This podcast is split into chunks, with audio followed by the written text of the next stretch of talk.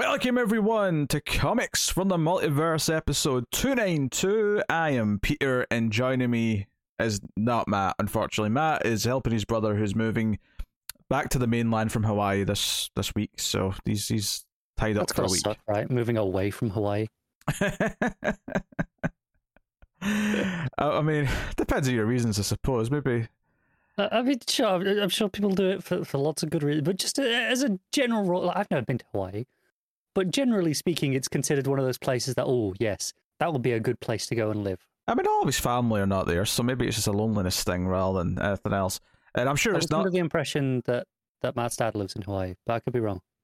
Oh, you may be right. Or is it not your stepdad? It doesn't matter. We're just speculating aimlessly here. We Uh, another good reason, and I don't. This is not the case in this particular instance, but another good reason could be that you've developed some sort of skin condition that the heat in Hawaii is is potent against. So you need to go that's back. just called being ginger. Aye, so yeah, you I can, I can take the hint. Uh, yeah, well, there you go. Uh, so cars here, just in case that wasn't obvious at this point. Yeah, yeah. I'm still Um, knocking around. yeah, so as a DC Comics podcast, we get together, we talk about the books that came out this week, what little of them there is in this particular case. Um, obviously, there's a few that we don't read, and that's it's just it's just a anyone who reads comics regularly knows that sometimes the way things work out is you just have a light week, even if even if the company's week isn't light necessarily, it just works out that way based on what books you're actually reading at any given time. Yep. But uh, yeah, so what's coming up today? You might ask. Well, coming up today we have Detective Comics 1052. We have Superman Son of Kal-El issue 8. We got Batgirls issue 3. Carter read a couple of stories from Urban Legends. Batman Urban Legends issue 12, that is. Uh, and of course, I read Batman Catwoman issue 10. And that's it. That's the five books. And only two of them, I believe, are ones that we both read. So, uh, fun time.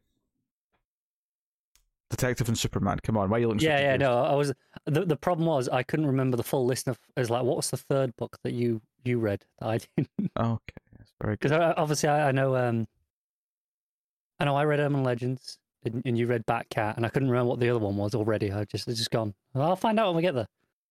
well uh, that's the plan that is the plan for the day so yeah really weird week because less books less people and well the hope was because the, there's a, there is some news to get to but because of the news we thought there'd be solicits for this week we thought oh that's great I'll be an hour long that's the show easy peasy right the show's going to be healthy because solicits are going to be there there's been no solicits which means next week when there's more books we're going to have a super long episode so look forward to will that say I don't think it's that bad next week either. oh is it not okay No, I think it's a relatively light week too, which Well, you know is, is nice. We'll find out at the end of the show. We'll we'll look properly, but Yeah. uh, yeah. So, um, alas, here we are.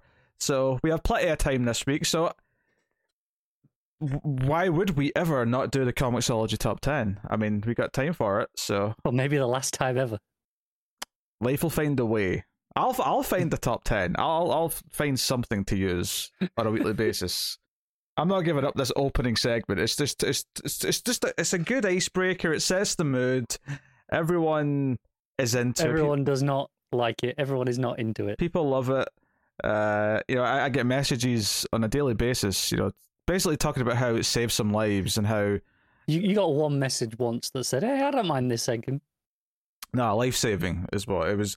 There's mm-hmm. it's it's literally people have been standing on a ledge on a building saying they're going to jump, and someone like whips out their phone and plays an episode, and they play the Comixology top ten, and it takes them back off the ledge. That that What, is what, how. what happened there was they went, "Oh shit, it could be worse. I could be having to listen to that every week." so yes, uh, Comixology top ten at the time of recording uh, is as follows. Uh, number one is Star Wars Dar- yeah Star Wars Darth Vader issue twenty. I'm happy with that. Although I'm surprised, it's been, you know, it's rare that the Star Wars books are the top book. They're usually like you know top five, but Huh? Uh, number two is Devil's Reign issue four. That's the Tom King, oh, sorry, Tom Taylor, uh, Marvel book. I think right. That's the one he's doing. That's no, that's Dark Ages. oh, what's Devil's, Devil's Reign is Zdarsky's Daredevil run event. Ah, okay. There you go. That's that's that's old Chip. Yeah, There you go. Chip's doing well. Uh, number three, the, the the the currently highest DC book on the list. Care to guess what it might be? Uh, is it Batcat? Nope.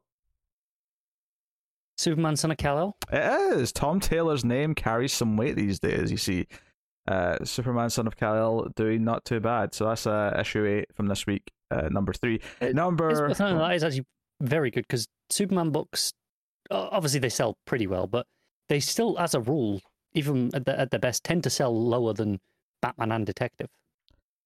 Batman for sure. I'd say it's.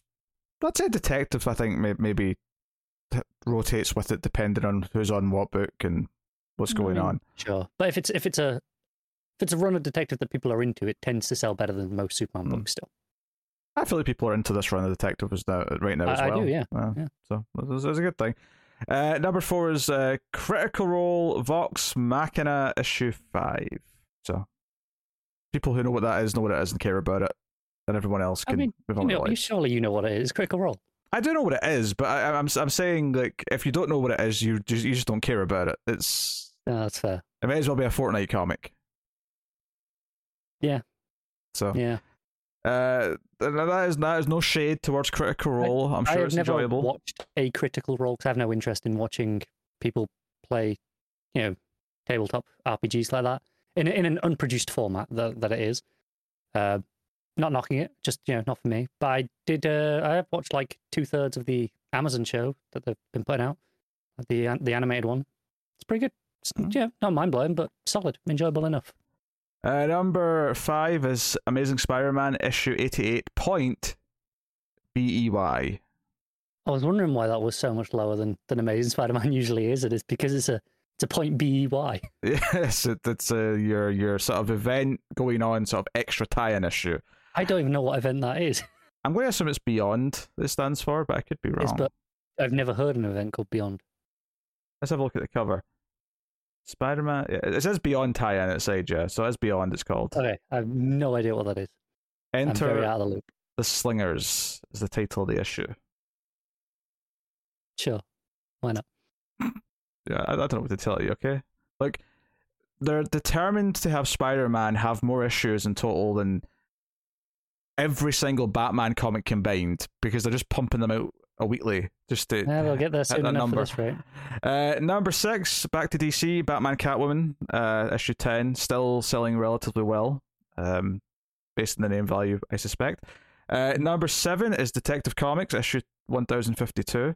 Uh, that's the lowest it's been during this arc, but only by one space. So, Yeah, I have to assume it just means the other stuff's selling better rather than this issue selling particularly worse. yeah, very. And even if it is worse, it's like it, this is literally the midpoint of the this 12 issue thing. Now, only dropping by one space halfway through is not a big deal, I yeah, would say. it's a weird thing. 'cause obviously, you, you do expect drop off issue to issue, story by story, in, in every comic. That's you know factored in till it hits a base threshold, but that's usually significantly lower than this.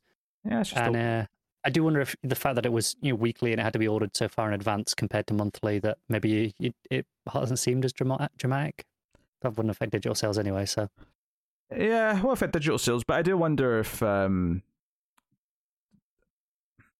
What's funny is though is that they, they didn't get around to selling the first batch of issues until after the final order cut off with probably the second months of books. So I wonder if, like, at least from the, the physical sales perspective, if the third month is notably down across all four issues, just because it came the final order cut off for that month would have come after they started selling the first part of the, the 12 issue series. mm, So I wonder if like that affected it, or maybe up. Maybe maybe it went up because then people don't seem to want to buy it, and maybe they ordered more. I don't possible, yeah. Uh, but uh, I suspect that you might see like a very consistent physical number for Detective for the first eight issues of the, the run, and then it'll go up or down depending on how well it actually started selling.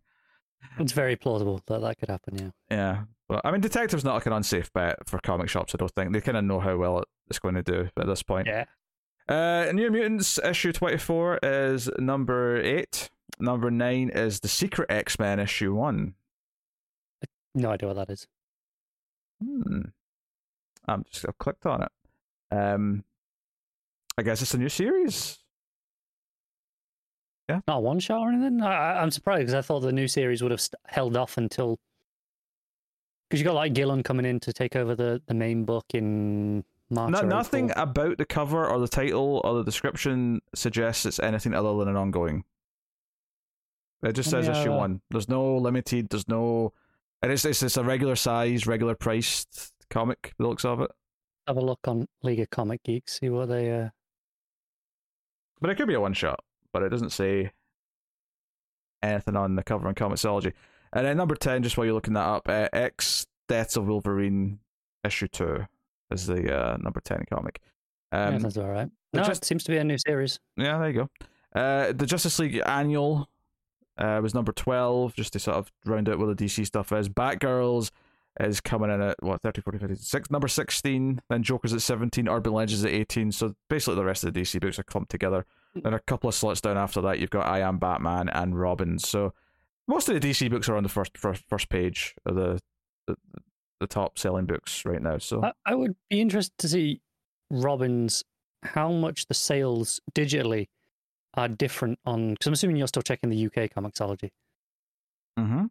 I wonder how differently that is on the US Comixology because Robin's comes out on the DC uh, DC Universe Infinite like digital digitally like a month before as well. So I wonder if if that, there's enough subscribers that are interested that just read it on there that it impacts its places on the Comixology charts. it may depend on what format you prefer. Yeah, it might yeah. and stuff. Oh no, actually, I think that's the same format. I think it's still just released as a full issue. I don't know if it's. I I, think know, it's. I think I think it is just a full issue. Yeah, yeah, it's, it's, it's, not, it's not split up as a digital. You know, as a lot of digital books are. Um, I don't know. Uh, honestly, I just checked the US Comixology, which is a very similar top. T- although no, but that Darth Vader book's a few entries down. Interestingly. Hmm. Uh, but uh, it's, it's most of the same books in the top ten, just jumbled around a little bit. Uh, but Robin's is actually one row up. It's actually technically better selling in the US Comixology store. No, that's that's fascinating. It tells me that maybe a lot of people still just prefer to buy them on Comixology rather than subscribe to DC Universe Infinite, which because the, the people who that book is kind of appealing to tend to be the sort of people I feel would be interested in a subscription. Maybe some people, even though it's digital, maybe some people just like collecting. They like just you know adding adding issues to their the library. Hmm. You know, it's just what Yeah, they like nothing wrong with that. Uh, Well, till Amazon screw it all over this week.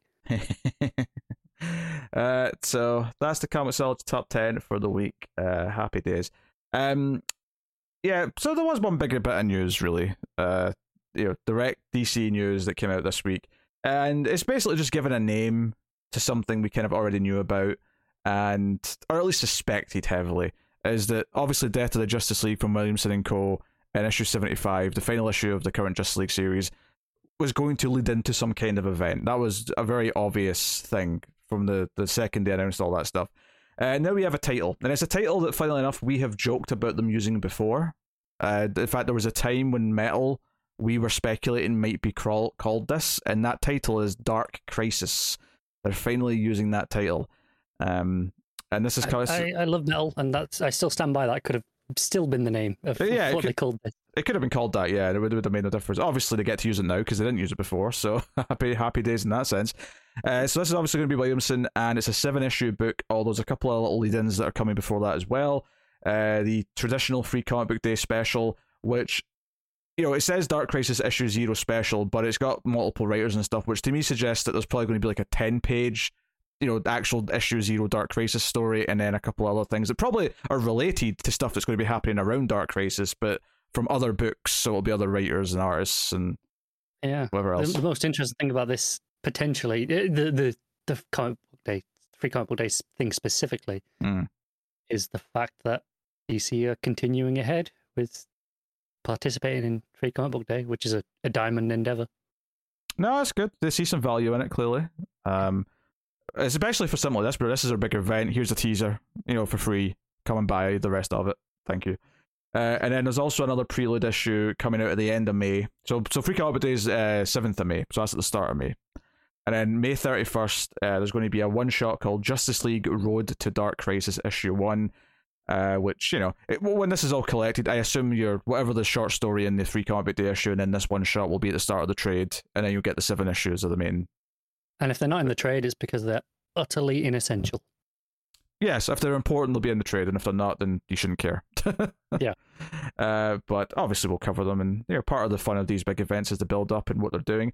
Um, they did reveal a few things. Pariah is going to be the villain and is going to be wielding the, the darkness, the great darkness beyond the multiverse, because they he wants to bring back his multiverse, which is now going to be known as Multiverse Two, which is another multiverse in the greater omniverse. DC, I, love how tangled a web this is becoming. Mm, I give it ten years. Ten years, and and and this is this is getting blown to oblivion. Not this specifically, but everything because because they're building so much, getting Yes. blown to oblivion. Back down to just no, it's one Earth. There's no multiverse. There's nothing. yes, it's uh, it's yes, the only logical conclusion. yeah, but that'll last for about another decade or two, and then they'll bring everything back. This Yeah, is the cycle. This is It the cycle. It's the DC cycle. Yeah. This is important. Um, so yeah, I mean, uh, there's some covers here to look at. Um, there's a nice big two sort of you know wraparound cover to look at with a lot of characters. What's very interesting about that one, I think, in particular, is all the Justice League members. Not all of whom had coffins in the previous art and stuff that was released, but so I don't know if they're all technically dead or if it's just more of a symbolic thing. But all of the current Justice League are sort of like in the sky as like Force ghosts, and then underneath them you got Jon Kent, Jessica Cruz, Wonder Girl, uh, Captain Marvel, Nightwing, Wally West. You got all these characters sort of front and center on All that. the legacy characters. Yeah, uh, except Hal, who's not a legacy character, but he's there. I guess he, he's like the the uncle, the cool uncle, who's going to be around to help all the legacy characters out. but everyone else is legacy. Well, yeah, I mean, I mean, he's kind of a legacy character, technically. Uh, I'm not counting. I'm not counting someone who took a main mantle in the Silver Age as legacy. I mean, I know, I know there is a Golden Age Green Lantern, but Hal Jordan is the is the main Green Lantern of the modern mythos. Uh, While, while I agree with the sentiment there, I think the uh, not counting someone who took the legacy in the Silver Age, that, that's maybe um because th- then you're saying Barry Allen isn't a legacy character. I feel similar about Barry Allen. I think Barry Allen and Hal Jordan are in the same boat. I think they kind of became the de facto Flash and Green Lantern, and we think of Jay and Alan as the Golden Age, as the alternate Earth, as the the JSA version. It's only because of time being removed enough from it that they spent a long enough time as Oh yeah, I have no doubt that some seventy-year-olds are like gritting their teeth at what I'm saying and be like, "How dare you!" Yeah, I, I just think fundamentally they, they are objectively legacy characters. yes, if we're going absolute on a technical merits alone here, yes, they are technically legacy characters. But I, you put Hal Jordan next to Damian Wayne, Dick Grayson, Wally West, Jessica Cruz, and co. Like he sticks out as being of a very different generation. Yeah, but if you throw Alan Scott in that picture as well, then all of a sudden you go, yeah, he's a legacy character. So it's just about context. Is Alan Scott a legacy character? No, I said you'd be saying that about Hal if Alan Scott was in, in the oh, with okay. Okay. Well, I think I think the other thing about about Hal specifically compared to Barry is that because the Green Lantern mythos also is so removed from what Alan Scott's Green Mhm. Lantern ring is, I think there is a clear like distinction. Yeah, I, I, this is why I was saying I kind of agree with your sentiment. I think there's a fair argument about Hal, but I think Because he is billed as the first human Green Lantern, in the sense that he he is the first uh, member of the Green Lantern Corps who is a human. yes, and, and- and which which is why I actually agreed with your your sentiment overall about Hal, and now I'm just arguing for the sake of it. But the the line about the the taking the leg the mantle in the Silver Age is the part I take umbrage with because then you're discounting Barry. F- fair, fair. Um, I mean, and I would agree Barry feels more legacy, and I think that's partly just because you see a lot more of Barry with Jay in a lot of Flash comics. There's a more of a family They, vibe they with have a them. relationship, Yeah, by yeah, at least these days, obviously they do. yeah. Whereas Hal and Alan, like, I mean, I'm sure, I mean, they've interacted, but I, I don't really think of them as having a lot of like dinners with each other or something, you know. Uh, so there's a bit of a, a different sort of feeling there. Um. Anyway, it sprawls off out of the back page with some villains, and at the bottom there's, there's more legacy heroes, just sort of like you know, tons of them, all just sort of lined up. Um. So I do I do like a lot of these characters that are kind of featuring on this main page. I love that Jessica Cruz, who I felt who is my favorite Green Lantern, who has became my favorite Green Lantern throughout Rebirth, and I don't think she's been, you know, outside, obviously she was in Justice League Odyssey, which willed and died quite some time ago. I don't feel she's been that prominent in anything for a while, so it's kind of nice to see her on the, the front of the cover of this. Uh, obviously, Dick and Wally featuring heavily next to Jon Kent as being what we think of because we think of Wally and Dick as the two main like legacy characters. They're the they are the I don't know the team captains of legacy heroes in DC in, Comics in the modern sense, definitely. Yeah. Uh, so them being there with Jon Kent, who's kind of front and center because he just became Superman, is is kind of a big deal. Then you got Damian and other characters. Uh, obviously, Black Adam's the other one that sticks out as not really being a legacy character, uh, in a sense. But that's cool. I'm, yeah, not really. I'm, I'm sure uh, Shazam and Black Adam being on the cover though is again going to be relevant in some capacity in whatever they're going to do in the plot. But it's just interesting to look at it and see what's there. Villains wise, we got an interesting bunch. Yeah, yep. Obviously, Pariah. Yeah, he's the one at the back, right in the red, um, looking down. Uh, but you also got uh, is that Black Hand there? I'm seeing. Uh, I've got an article here that has a bunch of them. Oh, is there just listed uh, Duggo on then? Uh, yeah, it's a separate article. Uh, you got Eclipso, Uh, I see Eclipso. Yep, yep. He's on the, the left. Spectre, who is, I think, uh, it, it mentions here that Pariah is like pulling the strings of them, but because obviously Spectre is not inherently a villainous character, but he is included with the villainous lineup here. Where's Spectre on this cover? I don't see Spectre. Uh, maybe it's a separate image they, re- they released. Oh, then. maybe yeah, yeah. I, I don't see him on this um, cover. I, I see what I think is um I see Darkseid obviously. I see Doomsday in the back. Uh, I see um what's his face? That, that is not helpful. What- what- Doomsday. Ares. I was just I was like Ares, yes. the Wonder Woman villain. God damn it! I was just trying, to think of who, who his name was. it just Yeah, escaped uh, my mind. Uh, Nekron. Hmm. Uh, the Empty Hand is apparently the guy with the horns. Okay. Oh the- yeah, the- yeah. That, that, that- I mean, he. I, I, I wouldn't have remembered it, but now you've said it. Yeah, he's he's in current Justice League Incarnate. He's been in the last couple issues, Right. Okay. so that, That- makes sense. That, that makes sense. Yeah. Uh, and Um, this article also mentions the Upside Down Man uh, from Justice League Dark. oh, he's not in this image, but cool. No, and it mentions Deathstroke as well in this article. Yeah, So, he's I- on the cover. He's he's got like a sort of like a half and half thing with Batman. He's, he's, he's where the Batman face becomes Deathstroke in the middle. Yes, I see it. So cool. Yeah. I mean, I'm I'm I'm into it. I'm sure we'll have fun with this. Hopefully, this is Williamson sort of like ascending to an even bigger type of story. But at the same time, I don't think Williamson's as capable as some of the other writers who have tackled stories like this. So I expect I'm going to have fun, but it's probably going to be, you know, flawed in places. Yeah, I'm. I want to be excited because you know, big event, but I have struggled with a lot of Williamson's big concept stuff. Mm. Uh, especially recently, I kind of like found a lot of it kind of a mess, and I've struggled to enjoy it. So I'm not actually that excited for this. I'll I'll try it, but yeah, yeah, it's hard hard for me personally to be excited. That's right. You can be the the Debbie Downer. And, I know, I know. So I'm good. Um. So yeah, we'll we'll yeah we'll go with that. Um. But hey, cool. Um. So yeah, that's Dark Crisis. Uh, the free issue and the prelude issue are coming in May, and then the main series I think they said starting in June. I'd expect it to anyway. So I'll probably run for the rest of the year then. yeah, up until yeah, final issue. And assuming there's no delays, the final issue should be in December. Yeah. So that's cool. That's cool, cool, cool. Um, not not quite news per se, but there was kind of a weird scare that Geoff Johns was a dickbag this week, but then it turned out to be a false alarm because EVS was uh using a ten year old photo to suggest that he was hanging out with Geoff Johns. Yeah, yeah. Obviously, there's been other stories about Johns over the past few years, but uncorroborated.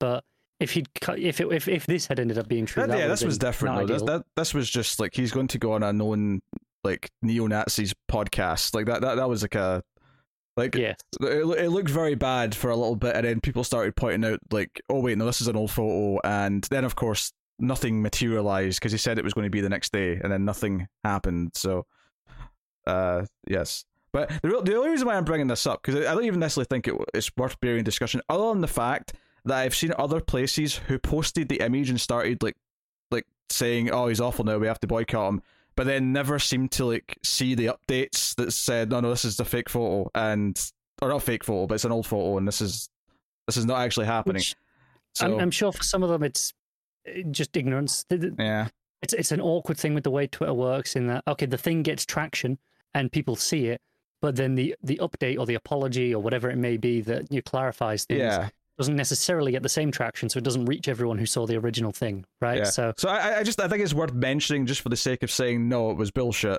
Um, that's not to say that Johns is innocent of everything or he'll never have a problem, but at the very least in this case, this thing is inaccurate. So uh, it seems worth spreading that part of the story a little bit, since some people don't seem to see the second part. So uh, worth mentioning. Uh, so there you go. You wanted to talk about Amazon and Comixology, so by all means, yes, I do because the uh, the the official merger, I mean not merger, you know, the the site migration and app migration occurs this week, and it's a goddamn shit show of a mess already. Um, yeah. So this this kind of came up this week when it real uh it realized that a lot of creators were getting worried because if uh, you you buy a bunch of digital comics, do you Mhm. subscribe to any series, Pete? I used to, and then I stopped, and I can't remember why I stopped. I think Okay. it- I, th- I, th- I think I just I, I like going in on whatever day. I mean, it doesn't it's not always like a Tuesday or Wednesday. Sometimes it's later in the week, just when I get around to it. But there is part of me that likes going in and just sort of like, okay, now I get to buy my books. It's like you know, it's like the feeling of going into a comic shop and taking them off the shelves and just being like, this is the one I'm looking for, and this one I'm looking for. You know, it's No, I get. It. I, I I'm the same.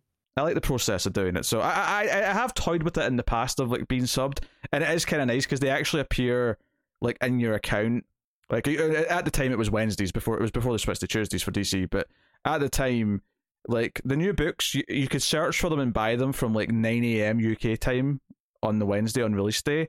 But they'd actually appear uh, like in your account to read at like seven a.m. So if you if you were subbed, you actually did get them a little bit earlier, just because they sort of automatically went in. But uh, other than that, like there's you know it's digital comics. There's no real reason to feel the need to subscribe.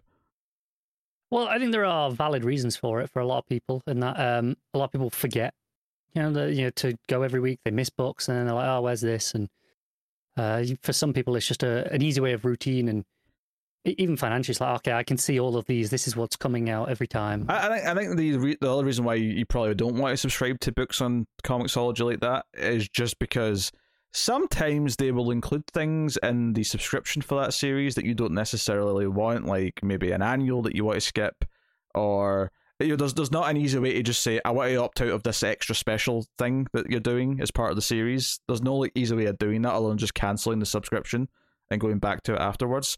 So, uh, I still think, like though, they're good for a lot of people, even if even if we don't use them. Uh, but they basically don't exist outside the US after this week. So as of as of this week, anyone who has any subscriptions have been cancelled. If you uh, if you're in the US, you can set them up again through the Amazon Kindle Comixology storefront. That, that that is, you know, I think it's gone live now. Though we talked about that last week, but it's becoming Comixology will redirect to this page. It's, I think this week is what they're saying. So you can set them up on there to subscribe. If you're outside the US, tough shit. Subscriptions are gone. You can't have them anymore um, because That's- Amazon can't handle that apparently.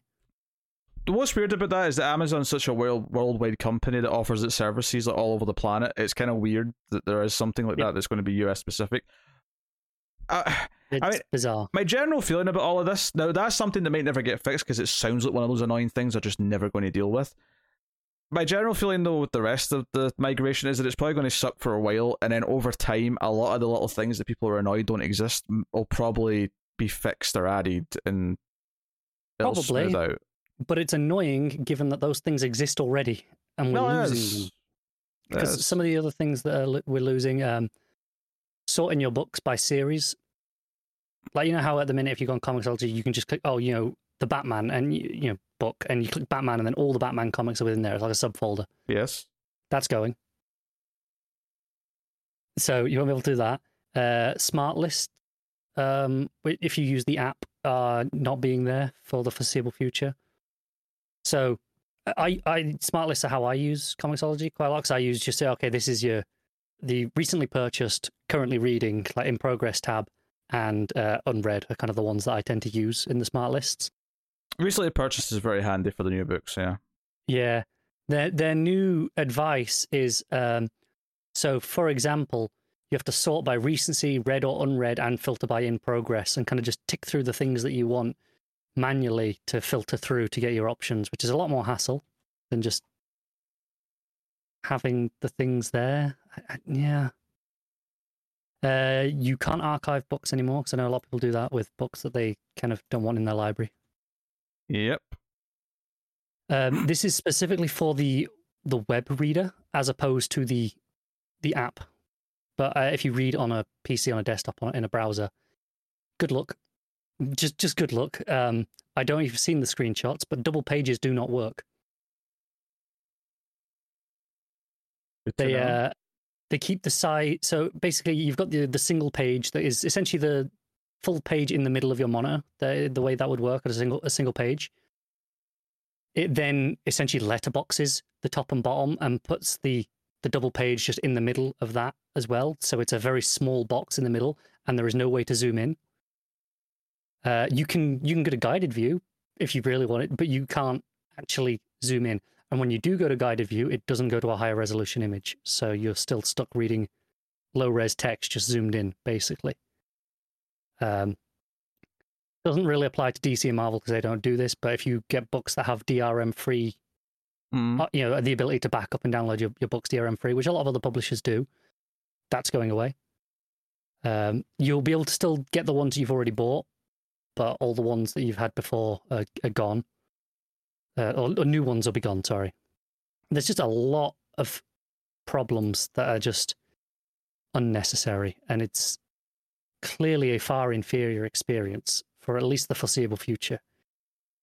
And the, the problem is with Amazon, because we've seen them do this with other services that they've taken over, like um, Audible or even something like Goodreads, where they, they purchase them and basically updates stop. We, we saw this with Comixology as well, where updates just didn't really happen, right? It- it- the, the site, it, it hit a look, it hit a style, and that was it. And yeah, then they, things kind of got worse, and you know, the, the, the experience didn't get any better. And because it's Amazon, there's no one there to compete with them because they're the only ones with all the money and you know the, the links of these publishers. So because there is no competition, how many of these problems will actually get fixed remains to be seen. Yeah. So I, honestly, I'm I'm really not looking forward to this new integration this week. I mean, nor am I, but like, there is no competition. There's nothing you can do about it, really, other than just complain at them and hopefully they fix some stuff. Um, I, yeah, so I'm just not. Uh, like- I'm, I'm not. I'm not spending effort thinking about it. Is is what I'm saying. I mean, I am because it's a service I use, you know, multiple times a week. So it's annoying, and I'm sure that goes for a lot of our listeners. And that, hey, no, this is this is annoying, especially like the the buying things. That's that's so frustrating if you're a person that uses subscriptions. I know a lot of creators are unhappy because see it means that there's probably a lot of people that won't migrate subscriptions that won't regularly go and click buy because they don't remember to. They just have it pop up that they're essentially losing out on money now. Which is funny in a way because it's kind of acknowledging that X portion of your reader base wasn't actually reading your comic. They were just sort of forgetting they were subscribed to it and letting it charge. That's not necessarily true. There's a lot of books that I forget about that I like not not forget about, but I would forget to buy if I didn't have my shop pull it because I don't check every week. Oh, this is what's out this week. I just like oh, I just trust my shop to pull my books, and I'm, I enjoy those books. I love those books. I, I read them, but if I if I didn't have my shop pulling them every week, I would miss issues. I know I would because I Yeah, don't but missing check. issues is irrelevant for digital, though. That's not like the same debate. Because with digital, if you realize you've not been getting the issues, you can go back and just get them at any It time. reminds me when to read them. And two, uh, I think this does apply to digital in terms of from a from a creator standpoint, in terms of your financial gain. If that person doesn't notice at first because they're the type of person who does just get that, or maybe they think it's gone on a break for, or you know, or it's delayed or whatever. Um, if they're that sort of person, and then by the time they come to it, the price has dropped by a dollar, you're you as a creator are making less money from that sale when you wouldn't have been before. Yeah, Which which sucks. I, I, I don't. I, I just don't have strong opinions on this for whatever reason, even though it's going to annoy me just as much as anyone else. Um, I just, I don't know. You've been bringing this up for months, and I'm just sick of talking about it. because it's the biggest shift in digital comics in years. I'm just there's just there's always so much like uh, there's so much like things to complain about, and I I'm just I I just don't have it in me. I don't have it in me to go on a tirade about this. Something else will spark a fire in me later, but I I just I don't have it in me to rant about this. We'll, we'll see how you feel after using it. Uh, we'll see. Um. Yeah. Okay. Well, there you go. I suppose that's technically also still news. Here endeth the news. Definition of news. Yes. Um. So. Yeah.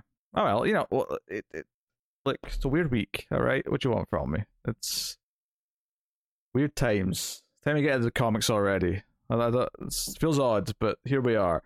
We're going to start with Detective Comics 1052. Mariko Tamaki writing with Max Raynor on the art. Uh, next part of the Tower storyline. And um, we kind of see the another perspective of the event that happened towards the end of, of last issue, which is kind of Meridian Chase's perspective of the outbreak and then everyone going to sleep from, from Psycho Pirate. Uh, with a bit more context to her and some more investigation stuff from the, the Bat Girls and Batwoman on the outside. So that's that's the main gist of the, the story in this one. How did you feel about this chapter? Uh, it's another solid chapter. Um, I I do. I did feel the pacing a little bit on this one. Again, I think with uh, probably about half the issue, kind of recovering events from where we were up to last time. Obviously, it does go beyond that, and this does have it does have the extra perspective of being from Chase. Uh, so I'm not saying it's completely without merit, but I definitely felt like oh oh, half of this book, give or take, is kind of where we were up to last week already and I I was wanting a little bit more advancement. I think. I think I mean I'd probably agree this might be one of the the least like fulfilling issues, I suppose. I mean, and that sounds even more negative than I want it to. I, just mean it's it's maybe on the lower end of the issues so far in in the story, Uh, just purely because it it does, like you say, not necessarily go past too much where we were last week. But I do actually really like the idea of getting the perspective of exactly how both Chase and Huntress both like kind of reacted during this, and how Huntress like snaps into action immediately because she's back to being herself because all the the controllings went away. Um, We kind of saw that last week, though, right? um, we saw parts of it. But I mean, this is like we see the moment like she she like wakes up here, right? You know, because she's in talking to Chase, and she immediately just snaps into Huntress mode and goes to like try and like like you know find Dick or like call Nightwing or whoever, and like she she says you know call call Doctor Fro, like tell her what's going on. Uh, so there is kind of like this seed that's planted that sort of leaks out into the Bat family. That so they, they get like a hint that something went down. Because because the official stories there was a gas leak. Uh, they say and like Oracle's like checked and it's like no, there was no gas leak. There's nothing like that going on. Um, so. But I, I think the panic of seeing Tracy's perspective, like her trying to dial the phone and like being terrified as all, all this fighting's going on outside, um, is pretty good. It's one, it's one of those things though where you know it is half the book until we're kind of past the same thing we ended with last time, and it, it actually took me a minute to realize oh we're just we're doing the same event. You know we're doing Yeah. this is the same one from the end of last issue. It's because at first I was like is this happening again the next morning? It feels like this is a bit weird. I was like oh no no this makes more sense. It's the same one. Yes, and I say, it's it's not that it's without merit because there is you know a new angle that it's telling here. It's just I I I, I wanted a little bit more out of it. I think by the end. I, I think Joe, Joe, honestly, Joe, I think it probably is. I think the the two places where it feels a little excessive is probably one that there's kind of like a little flashback to Meridian at the start, uh, talking about encountering Batman, and then also that we go through all the steps of like Psycho Pirate, like sort of putting everyone to sleep again.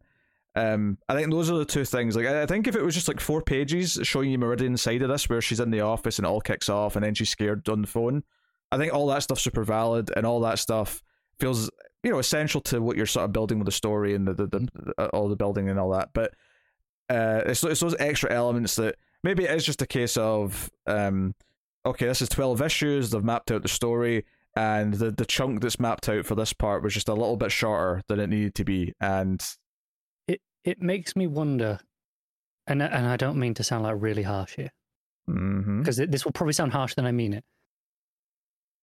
Is this 12 issues because they had a 12 issue story and this is the 12 chunks? Or is it because that's a nice round three months of comics that we can go have weekly and now we need to. Maybe we had a 10 issue story that we're going to stretch out into 12. I mean, I, I, I think I don't think it's binary. I I, I think there's maybe a, a, an argument here where it's like, okay, I've got an outline for this story and it's about this many issues, right? Mhm. And they go, okay, well, you know, he said it's about eleven, make it twelve. You know, like, and it's like, okay, so maybe a little padding there, uh, a little bit more extra atmosphere here or there, just to sort of get up to that number or something like that. Um, but it also could be a thing where maybe one of the ideas, like, oh, this doesn't quite work. Oh, so all of a sudden, like, there's there's maybe like a third of an issue that doesn't quite have something there. So, Yeah. oh well, I'll expand on this a little bit then, and do, and sometimes that that'll work well, and sometimes it'll you'll feel like it is maybe stretching things a little bit. Um, but like I say, like most of like the, the the meat of what's in this other side of this event is actually quite good, and I really like what it adds to the just how scared she is. Um, the idea that you know this information gets out to Batwoman, um, and the fact that this she makes this phone call is relevant because uh, you know Doctor Ware's monitoring the the work phones and he hears it all and like fires you know quote unquote Doctor Fro immediately. Um, so like there's there's definitely advancement here, and then them looking into like some of the people who have gone missing and. You know, I I really like the page of like you know this extra phone call she makes to Doctor Fro where she doesn't sound quite right, and then we see her because she's like, "Oh, I'm so sorry, I made that phone call. I was overreacting." And then we see like you know Psy- Psycho Pirate and and we're right behind her, and she's and he's like, "You feel shame. You feel I actually I really like that bottom panel of that where he's just going shame. yes, And it's, you know, the close up on her eye. yeah, it's, it's really good stuff. Like that, all that stuff is really great. Um, and the idea that because because we know that like they've they've worked their magic on Nakano because Chase is complaining early on. Nakano's like starting to go ahead with things without her finishing a report. Uh, but then here you see they're now using it on her as well. So, um, yeah. And then the, the other little touch that I did like, the one thing I did like uh, them adding to the other Psycho Pirate stuff is Doctor Ware realizing that he also got put to sleep, and he's like, "Wait, did you do it to me as well, you prick?" And he's like, "Look, I had to quickly just knock everyone out. I was in a rush. it's complex. It's hard to like specify who it's affected and not. Um, Yeah. so no, I liked all that stuff. Uh, so the the Bat Ladies, um, are looking into uh the stuff that's gone missing, some of the people that's involved, and some of these you know quote unquote movies, right? So they establish in this, they sort of clarify that a lot of these criminals are seeing their violent past. Uh, they're remembering them as movies when they weren't really movies, and that's kind we of got like a- hint of uh, in earlier issues. yeah, we were kind of speculating on that a little bit because they kept bringing up uh, movies a lot. And it it leads to them figuring out that maybe there's something around the underground city. That's where the base of this this gang is.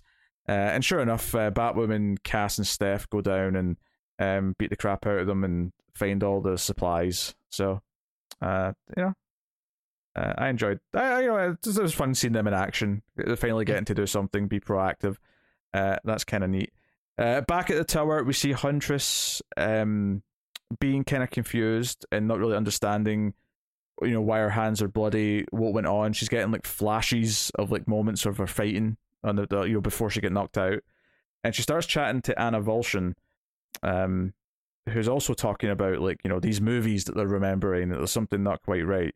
Uh, and we know that Huntress, before they get knocked out, was sort of racing to try and find Dick or try and like find something to leave a message.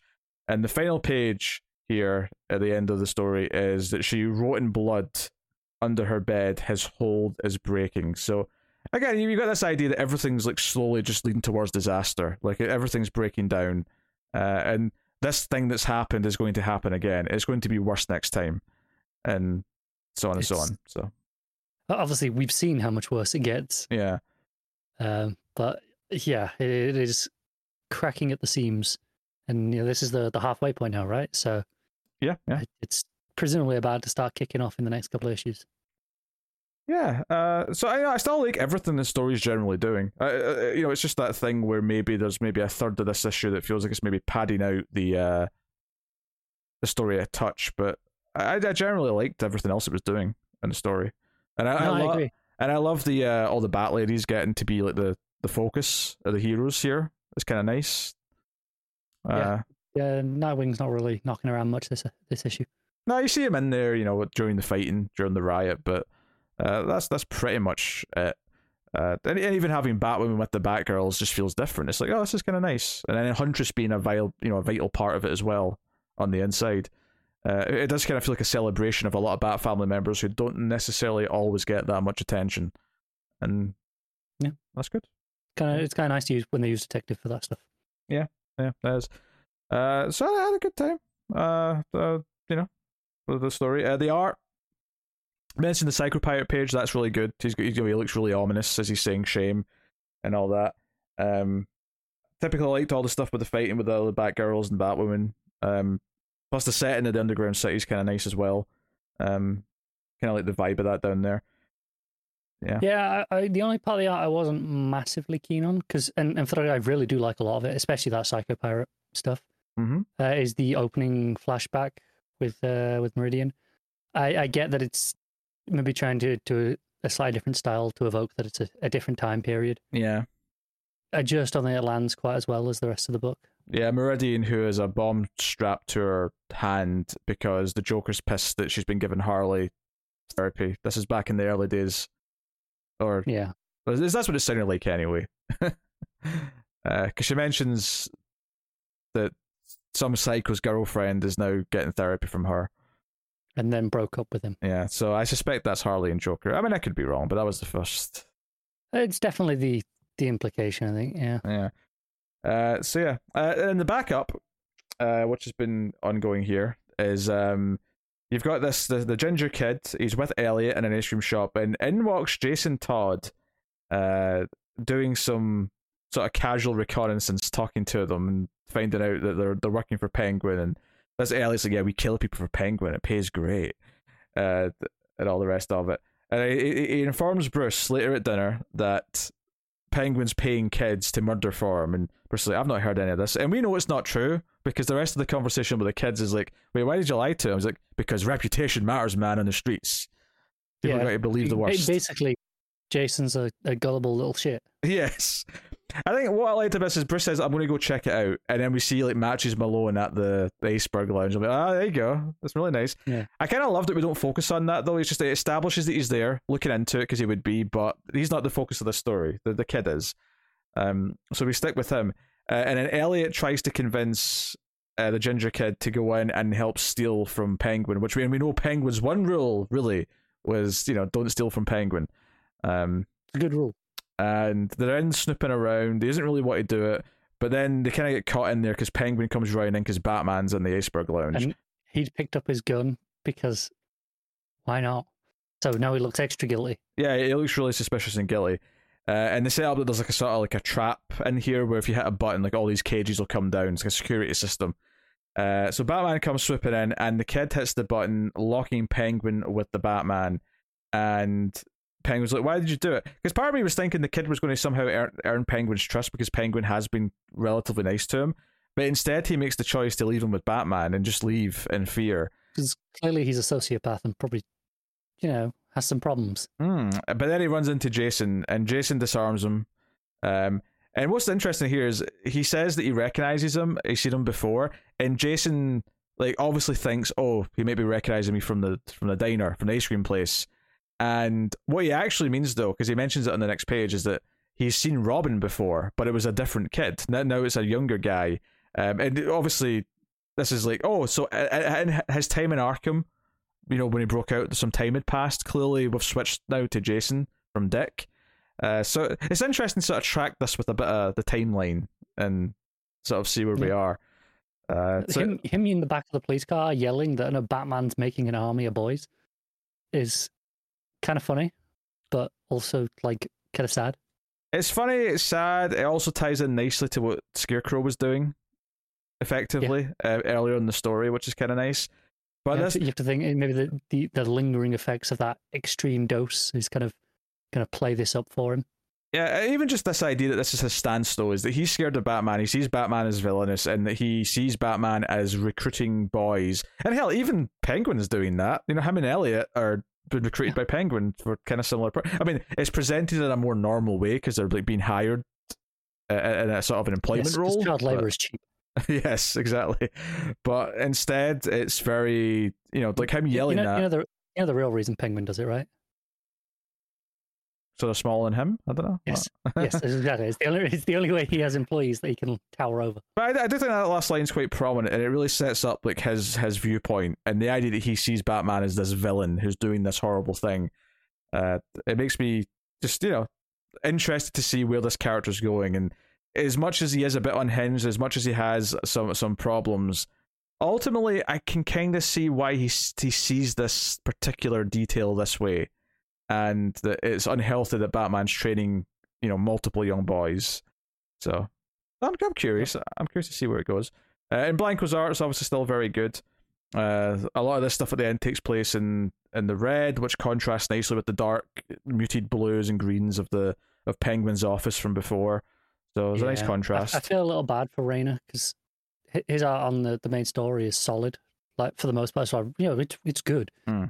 And then you just get to this stuff with Blanco, and it just it's like it steals the issue, doesn't it? In terms Yeah. of just the, the visual style. But I mean, the fact that there's only you know eight pages per issue is why he's able to do this uh, consistently. absolutely. yeah, and even then, I'm sure he got ahead a little bit because that's still more than a full comic per month. Yes. So, uh, but no, uh, you know, solid stuff. I'm, I'm still intrigued with where the story's going with the kid. Uh, it's done a really good job of in making it intriguing and making me kind of see, okay, where does this fit into the Gotham mythos and the the Batman mythos? Like, I'm curious. So, no, cool. Uh, all right, what you rating the main story? I'll give the main story a a generous seven. Okay, and backup. Uh, that's an eight for sure. Uh, I'm also going to go with a seven for the main story. Uh, I wouldn't call it a generous seven. I'd say it's just a nice seven. Uh, but uh, still digging the story overall. Uh, and then backup, uh, yeah, I'd probably say just a nice solid eight. Uh, so cool. There you go. That's Detective Comics 1052. Take us on to Superman, Son of Kal El, issue eight. Tom Taylor writing, Cian Tormey on the art, and we left last issue with Jon dealing with this giant monster who came from the sea, who was awoken from the sea, and also the Gamorra Corps who showed up and just want to kill it. Uh, one of whom gets killed in the process of trying to intervene. And this issue is very much the end of uh of the two parter of like fighting this monster, um, and the debate of what's going on there. So. It, it essentially boils down to Jon is constantly trying not to fight the monster, but this Corps keep engaging it in combat, and it just leads to like another one of them being killed, it leads to the monster retaliating. The monster jumps up and back down, which creates a tidal wave at one point. So uh, Jon and Aquaman have to like try and deal with that. Uh, Jon goes down like there's like a Superman clap uh, at the bottom of the ocean. Yeah, this was one of the only elements of the issue I'm really not keen on.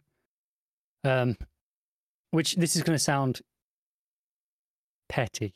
From you, Petty? Yes, I know.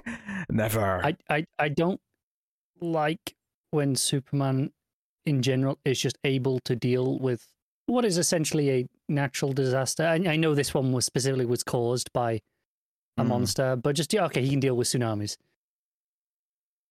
I don't I don't really like that idea as much because then it's like, well, why you know, it, it's especially with things like tsunamis where you do tend to have enough warning before they hit Mm. land. Why is he not always dealing with it's it's different to why is he not stopping all crime, I think. Whereas because natural disasters they're pretty massive, right? And I think we've even seen issues like um the first issue of the Greg Pak run, which was the uh the zero year tie-in with the storm and the floods and uh, and it, it ultimately was someone was just like, no, he's just as powerless in the moment as kind of everyone else. Doesn't matter how much he tries, there's only so much he can do. And I don't know. I, I think I just it's because I prefer that take on Superman. That this moment kind of falls a bit flat for me. I think to try and defend that a little bit, I would say that two things. One is it as big as an actual natural tsunami, so is it is he stopping something to the same extent? I don't know. Uh, two, it does look like the city does still get pretty flooded. You know, from the, the, the panels we get towards the end of this, it still looks It, like does, there's it, know, it doesn't negate entirely. uh, Yeah. Absolutely. Yeah. it, still, it still looks like they're under like you know a meter or two of water. So it's it's not like he's completely solved it. He- He's just stopped it from killing everyone, but he's still not Yes. made it. You know. Oh yeah. I'm, I'm not. I'm not saying he like fixed the problem entirely. Absolutely not. Um, so you know, I, like I, I can see what you're saying though. Um, but yeah, so so we have like you know the the uh, Bendix, you know, calling the shots, and like he's basically manipulating the Corps every turn, every time like Jon, because Jon multiple times in the issue tries to tell them, tries to reason with them, say do this instead, try and hold your, you know, don't kill him, don't do this, don't do that, and every time like you just it, it like almost cuts to Bendix as he says, yes, we can technically follow that request and use it to our advantage, and then like they'll do something else instead, or he'll say, oh no, we have to show our force, we have to show how capable we are, so have them do that. Yeah, I- and we're seeing they're being remote controlled, essentially. Yes, yes, and that, that's sort of further established later when you get he gives his It- it speech. is, yeah, We see it here, like when when they're asking, "Oh, should we go back to the city?" The guy asks, "It's not one of the people out in the field. It's it's a guy in a in a seat with like a headset on." yeah, Turns and looks at him, and so it's it's very clear that it's okay. These people are not of their own free will doing these things. I do love the visuals of the monster jumping up though. Uh, it's a nice touch that the title page is literally with a full page spread of the monster starting to rise out of the water. Because it's called the Rising, so when it says the Rising Part Two, it's like oh, there's literally something rising on the page. Uh, obviously, that's not I, what I the think the panel where it, it's it's like a the photography shot of it in midair is a little bit goofy. sure. Uh, next page after the title, Yeah, I can see it. Yeah. but overall, uh, I, I really like where the, the the panel is landing. Yeah. Um. Eventually, Arthur, you know, uh, OG Aquaman, if you will, shows up as well to uh sort of just with the clean up and helps out at the end. Uh, and Yeah, very they get to the point where he does. He goes and grabs a chunk of the the seafloor and kind of pushes it back. The seafloor just being there to widen the surface area. I, I actually did like the, the conversation that led to this though, which is that because J- Jay says, "Can't you just push push the monster back? You're strong enough, right?" He's like, "Well, yeah, but I'm too small, so it'd be it'd be like a needle trying to push against an elephant. It would just cut through." So Yeah. the idea is he has to get a nice big flat surface to spread out the force so that it's more of a gentle push. Uh, I thought, okay, that actually makes some sense. I- yeah, I, I get it. Um, so fun stuff. Um, you know, and Lex is sort of watching on, and like, if anything, I would suggest that Lex, like, I feel like Lex would probably be like, okay, I need to intervene. My city's starting to take a bit of, bit of a pummeling here. I think there's a point where Lex is like, "All right, okay, I'm I'm, I'm getting out." I think it's not quite there, but it was close. Yeah, because he he turns to Bendix and says, "Hey, Bendix, um, my city's sinking here. Um, like, you know, just I mean, he doesn't actually say do something or I'm going to do something about it, but I feel like that's kind of in the tone. Is like, hey, my city, Yeah, you know. So there's, there's definitely an unspoken implication. so yeah, but yeah, so Superman, you know, uh, I mean, I say- I mean Jon here when I say Superman, uh. grabs the fist of one of the the uh, the Gamorra Corps because there's only two of them left at this point, and insists that they go back to the city. And they kind of like use it as almost like a PR thing at this point because when Superman does go back and he's like sort of like picking up like the, the bodies of people who have died and what water did make it to the city, uh, you know. It, it, it, uh, Bendix has the the course say something like, uh, "Look at your Silk at the Dead. If you just worked with us and didn't you know chose humanity over this monster you could have saved these people i think my favorite thing about this issue though and it's one of my favorite storytelling tropes actually in general when it comes to superman is that i think superman benefits greatly from a third person narration as opposed to a first person narration there's something about in this case it's jay uh, and his like news report uh, or his blog or Same thing we've been getting on uh, in the War World stuff, right? Yeah, Telling yeah. the story of Superman. And a lot of like classics will have it will have Lois telling the Superman story that's going on, or it'll have someone else tell the story, uh, or even if it's like a just an unknown third person that's narrating the book.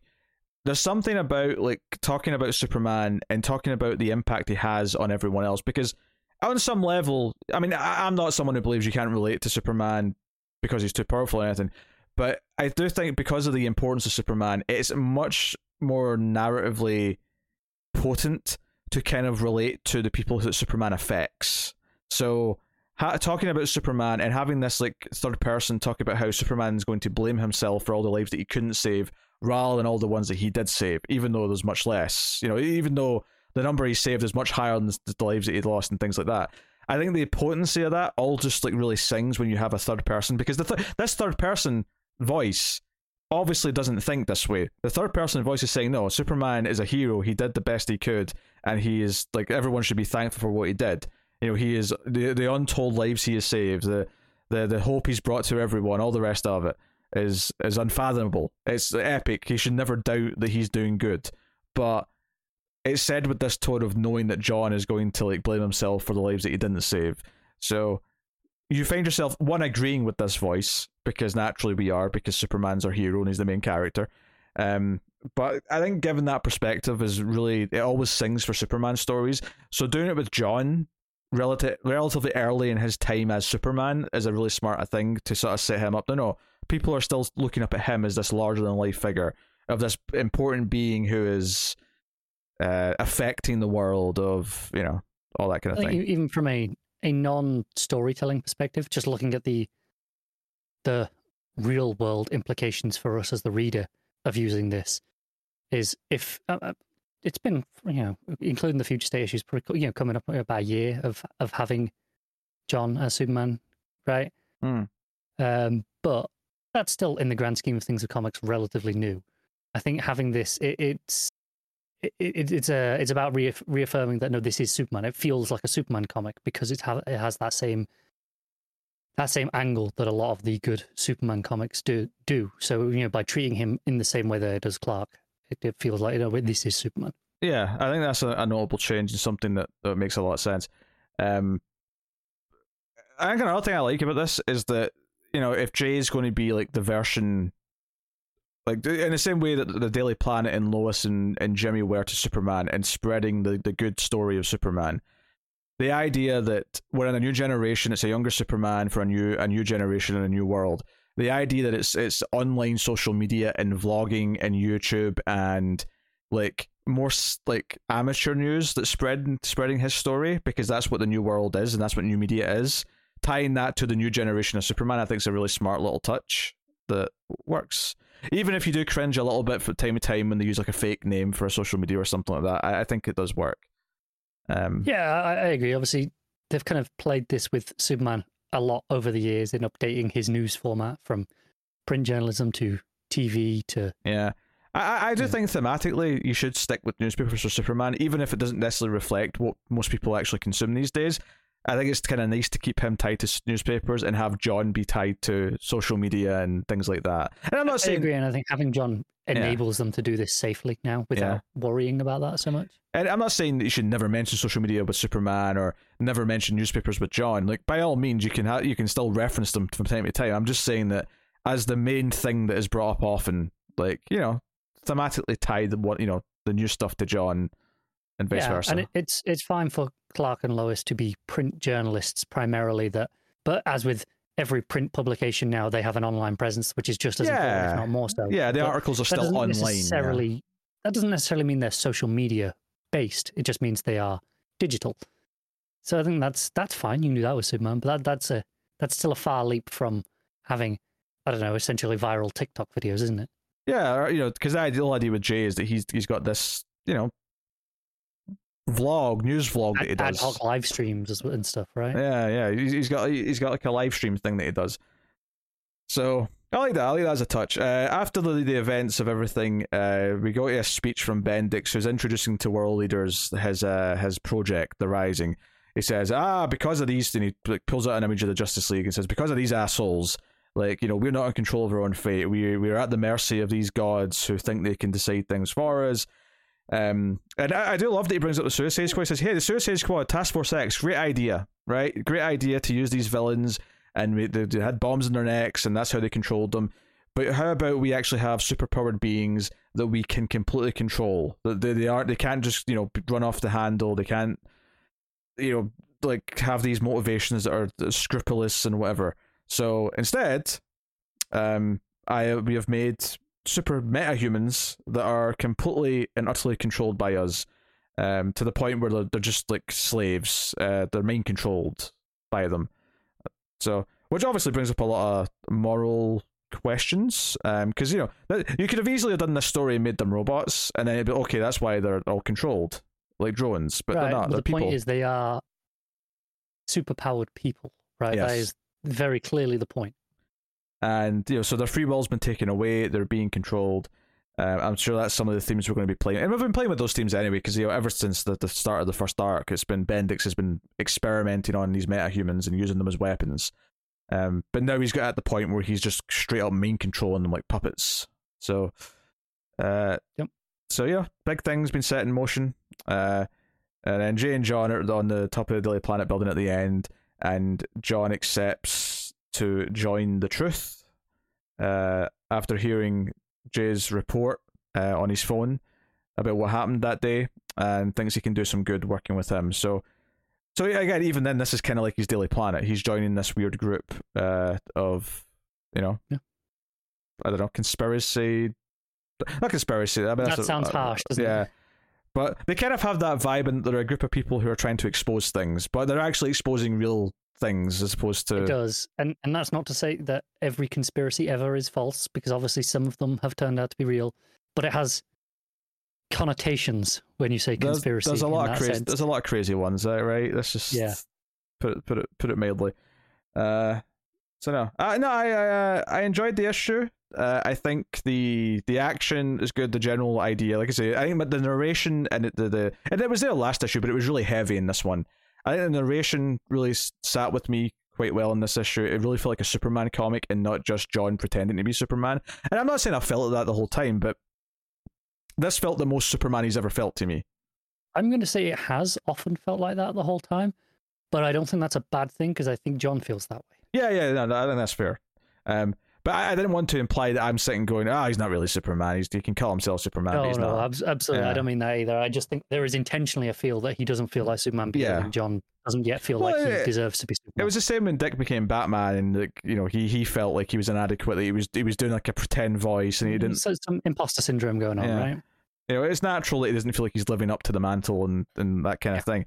But I, I think this issue felt like a Superman comic to me, as opposed to a comic about Jon Kent, and that's that's that's I good. that. Yeah, that's, that's an important I think step. And I, I don't know, that's- I don't all, they don't all have to feel it this way, but I think if we get one of these from time to time that just make it feel really no, this is Superman. Uh, I think that's Mhm. really nice. So that's good. Uh, all right, what are you giving it? Uh, I'm going to give this one a seven as well. I think it's it's a pretty solid issue. Um, I, I'm knocking probably like half a point off, maybe just because of my own personal preferences when it comes to Superman with the, the tsunami. But I mean, yeah, it's it's nearly as good as this book has been pretty consistently. I don't want to give this an eight. I, I, like I say, I think it feeling like a Superman comic is a really impressive little feat that, you know, I think covers up anything else in the issue that I might not be as in love with as, as a specific detail. But generally speaking, I think it is going places. And while I didn't fall in love with this as much as say Taylor's Nightwing book, which is like just perfect, basically from the first I issue. believe the next issue of Nightwing, which is the start of the two part crossover with this book. I mean, I don't know why you sound so unsure. It says next time uh, we start our story in Nightwing as a as a crossover. Well, I wasn't looking at that. I couldn't remember if it was the next Nightwing or if it was this then Nightwing. No, the next one's Nightwing. It says at the end of this issue. Okay, fine. I wasn't looking. Sorry. It says read Nightwing 89 or whatever number it is before you read the next Superman. So there you go. I think it's like next week, to be honest. Oh, well, that makes sense. Yeah. So so they're not in the same month then. So it's this this month's Nightwing and then next month's Superman. Okay. Yes. Yeah. All right. There you go. Uh, all right, cool. Uh, no, good issue. Good stuff. Batgirls issue three. Becky Cloonan and Michael Conrad writing with Jorge Corona on our. I, I read this. Connor's dropped it, and And Matt has dropped it as well, by the sounds of it on Twitter. uh, I mean, we'll see if he confirms that next time he's here. Maybe but, he, he uh, was he was talking about it on Twitter with me earlier in the week, and he was just saying it, it was really wordy and he, he wasn't enjoying it, and that he was probably out. I don't know whether he'll stick to that or not. Who knows? Because this is Matt. It's Matt, yeah. You know, see see where it goes. Uh, I mean, honestly, it is probably the weakest issue of the three so far, uh, which is a shame. I think one of the big problems of the book, which is becoming more evident with issue to issue, is that it is determined on spinning all of the, the plates kind of equally, rather than just focusing in on one and letting the others be background stuff. Uh, So we we ha- in this we have the tutor who is this artist who is also using fear toxin to control people. Uh, the Cliffhanger issue two was uh, Steph being controlled for a little bit, which she kind of gets snapped out of it. And the best thing about this book by far is the interaction of the three Batgirls and their their chemistry and the dialogue. Uh, for the most part, there's one really weird bit of dialogue later on, which Oh. I'll, I'll, I'll get to. Uh, but you've got the Twitter stuff, you've got the serial killer stuff, which admittedly is just background for the most part. It's more of a running joke that Steph's just convinced this neighbor is the killer, even though it's like an older man, and it's like I don't believe he could pick up a body. like I, I just don't think it's possible. Uh, but then the other stuff, of course, is the Saints, who are sort of still in the picture, and Seer, who is controlling the Saints, but is also feels slightly separate in the sense that like the the, the way he eventually interacts does feel a little bit different um, at the end of the issue. So it, it feels like it's spinning a lot of plates, and it's a bit overstuffed because of that, uh, which is kind of a shame.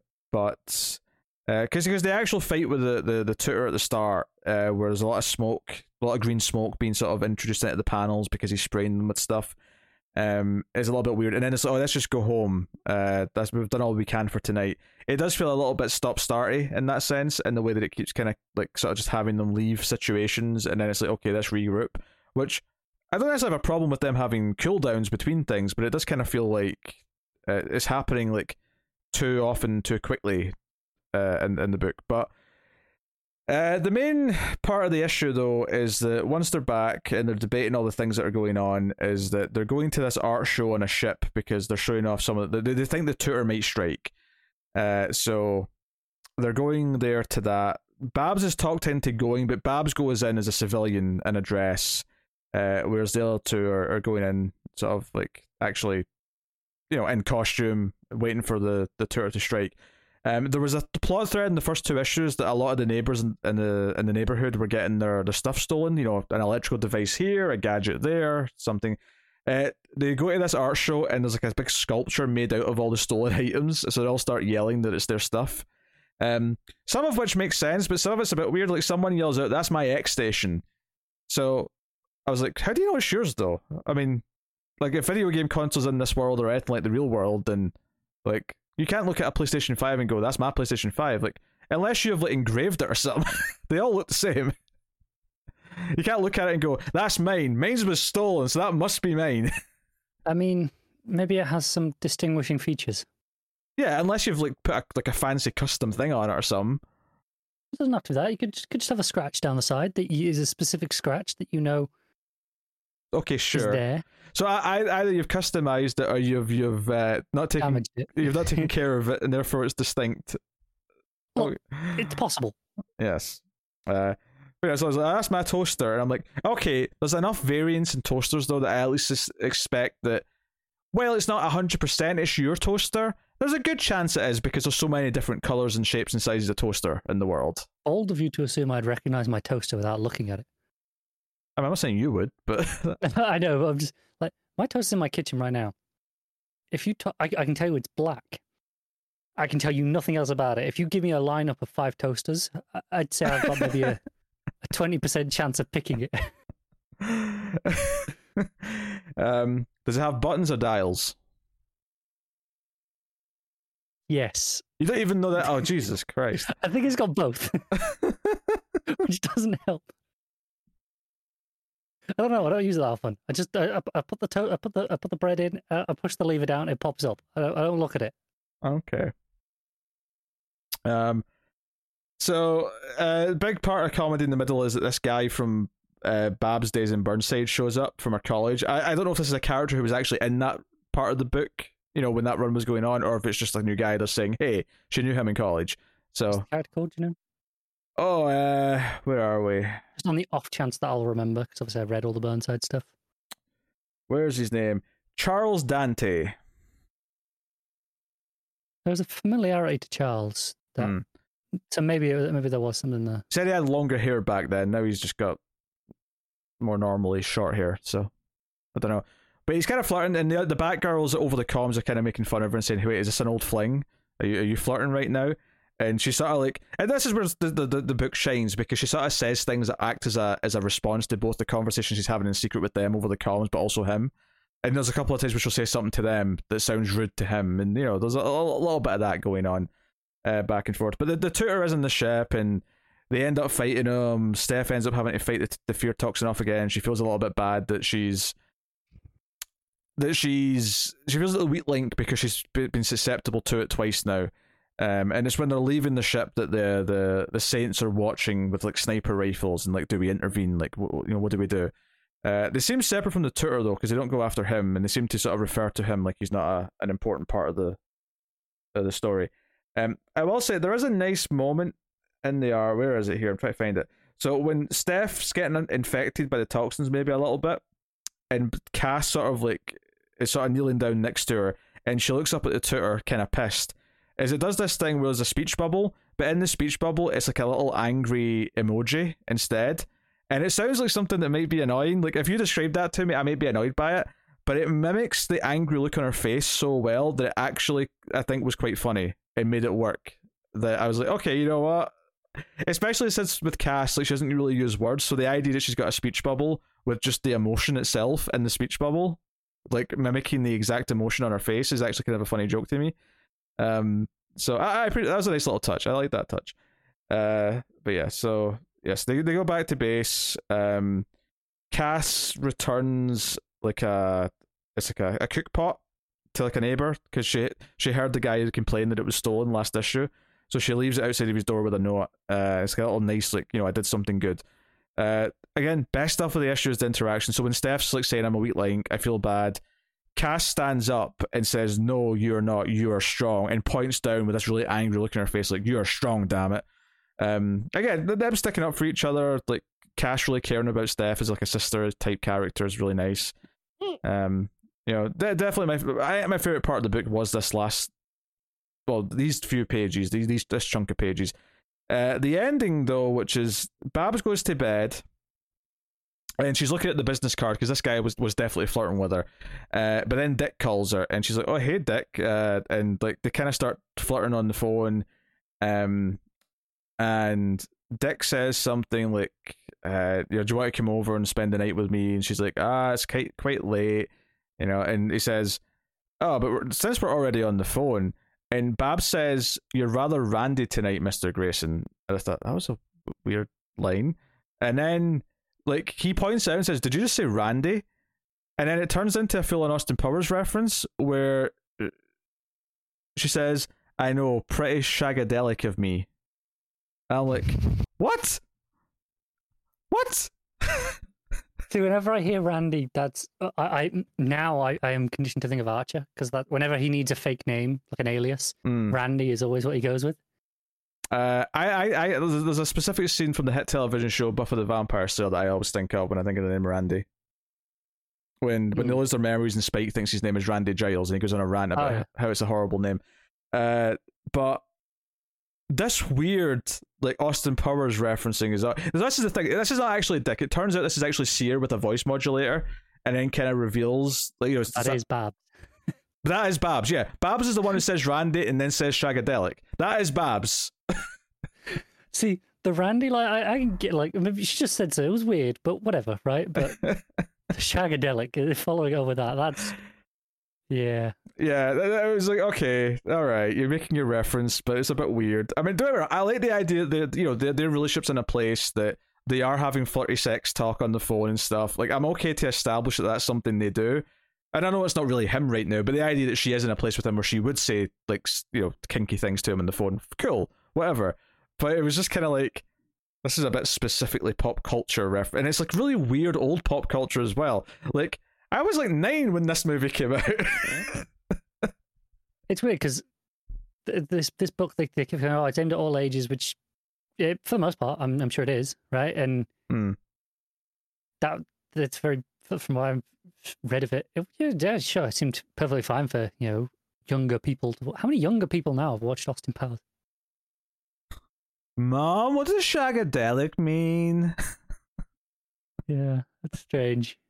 Hell, I, can, I, can, I can barely tell you what shagadelic means. I, have a vague, yeah. vague sort of idea. a long time. um, I, I, guess it just means you're sexy more than anything else if you're hmm. shagadelic. But, uh, yeah. So it's that it is definitely overstuffed still, and the, honestly, the worst part about it, which I've not mentioned, and this is maybe with the wordiness that that Matt's going to complain about. I uh, I found his tweet, which I'll I'll read out after you finish. Yeah. Is that it's. I mean, the dialogue's a bit wordy, but it's kind of witty wordy, so I don't have a problem with that so much. The problem is the weird narration, which is still there, which isn't any one of the characters because it's third person, but it's kind of phrased sometimes like it is one of them. So it's kind of confusing, and it's mostly unnecessary, and could just be like you could just dump it all; it wouldn't matter. I, I remember feeling that. and it would just it would just it would just be better if it was just gone. But it's for, for some reason it's there's a weird part as well when it when it shows you this the uh the saints you know these these soldier dudes uh, or ladies that are on the the rooftop. There's there's a bit of this narration that's thrown in here where it's like, hey, these characters were you know had a big introduction back in issue two. If you haven't read that, uh, then just trust us. I was like, okay, that was a bit excessive. And then That, you turn, last issue. and then you turn the page and it continues. It goes, actually, in second thought, if you haven't read issue two, go back and read it now. We'll wait. And I'm like, what? Stop doing weird editor note things in this narration. It's, it's odd. Stop it. it's too much. You're trying to put in too much too much wittiness into it. Like the just the characters being witty with each other is good enough. Although the Austin Powers references went a bit far, but everything else is fine. This is too much. This narration has to go. It's terrible. Yeah. So yeah, I really didn't like it either. Uh, yeah, Matt just said, um, I- I'm just going to read it out in his absence because you know he didn't give us any thoughts. So Mhm. th- these are public thoughts. So you know, uh, he goes, uh, I think I've reached my limits on back my limit on Batgirls. it was too shagadelic for him. He goes, it's a shame because I love all three characters in the creative team, but the story just isn't working for me. For a standard, it, for a standard issue, each one feels annual sized in the way it makes me go, how many pages are left? It's a bummer. Yeah, it's definitely on the word. I, I think, and taking out that narration would maybe not completely fix that, but it would definitely bit, help it. I mean, it has to read at least twenty percent faster if you're not reading all that. So, yeah, I mean, I, I'm not dropping it yet, and I, I do love the characters, so I do want to kind of like keep having more of them in my because you know while they're in detective right now, that's not going to last. I don't think so. This this this is going to become that book like what what Legion was for Matt. Where for years he's like, "What a Legion book, want a Legion book, and then like six issues in, he's like, I hate this Legion book.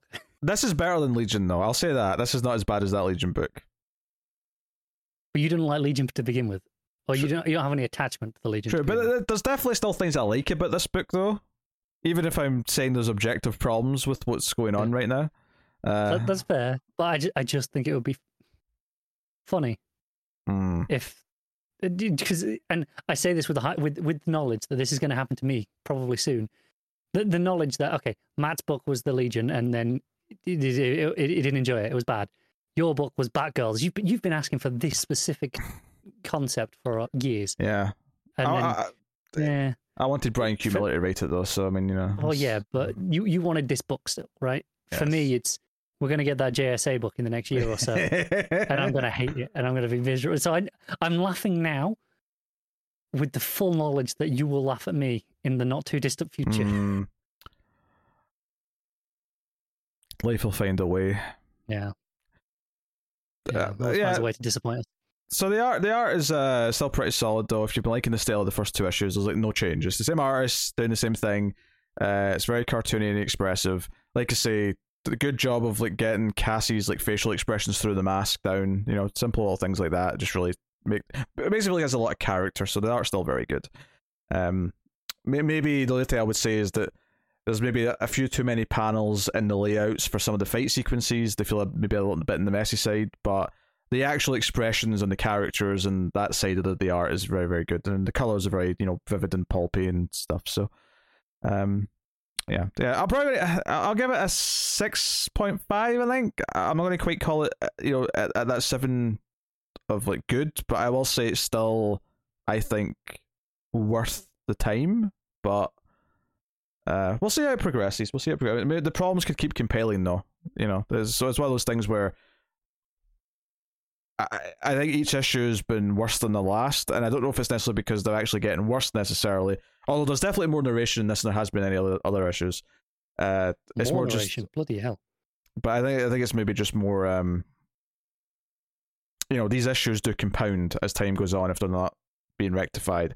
But I do, I do generally wonder though what will happen when when it moves into like a, a new arc where it isn't spinning so many plots because some of them will be naturally wrapped up. Uh, does it introduce more so it's always got this many plots, or does it actually calm down a little bit? You know, that that that would be the hope, but we'll see. There you go. Uh, Batman Urban Legends issue 12. You read a couple of stories in this, so Yeah, I did. on. I read the Batman Zatanna story and then the the White Witch one. Um, because those are the two I read last time. Uh, I'll start with the, the Batman Zatanna. It, it's not as good as the first the first part. It's it's not Oh, bad. dear. Let me let me like get that out of the way straight off. It's it's not a bad issue because I think it is pretty much a full issue's worth. But it is notably weaker, a little bit messier, I would say. Uh, and it undercuts part of its final moment that I didn't really enjoy.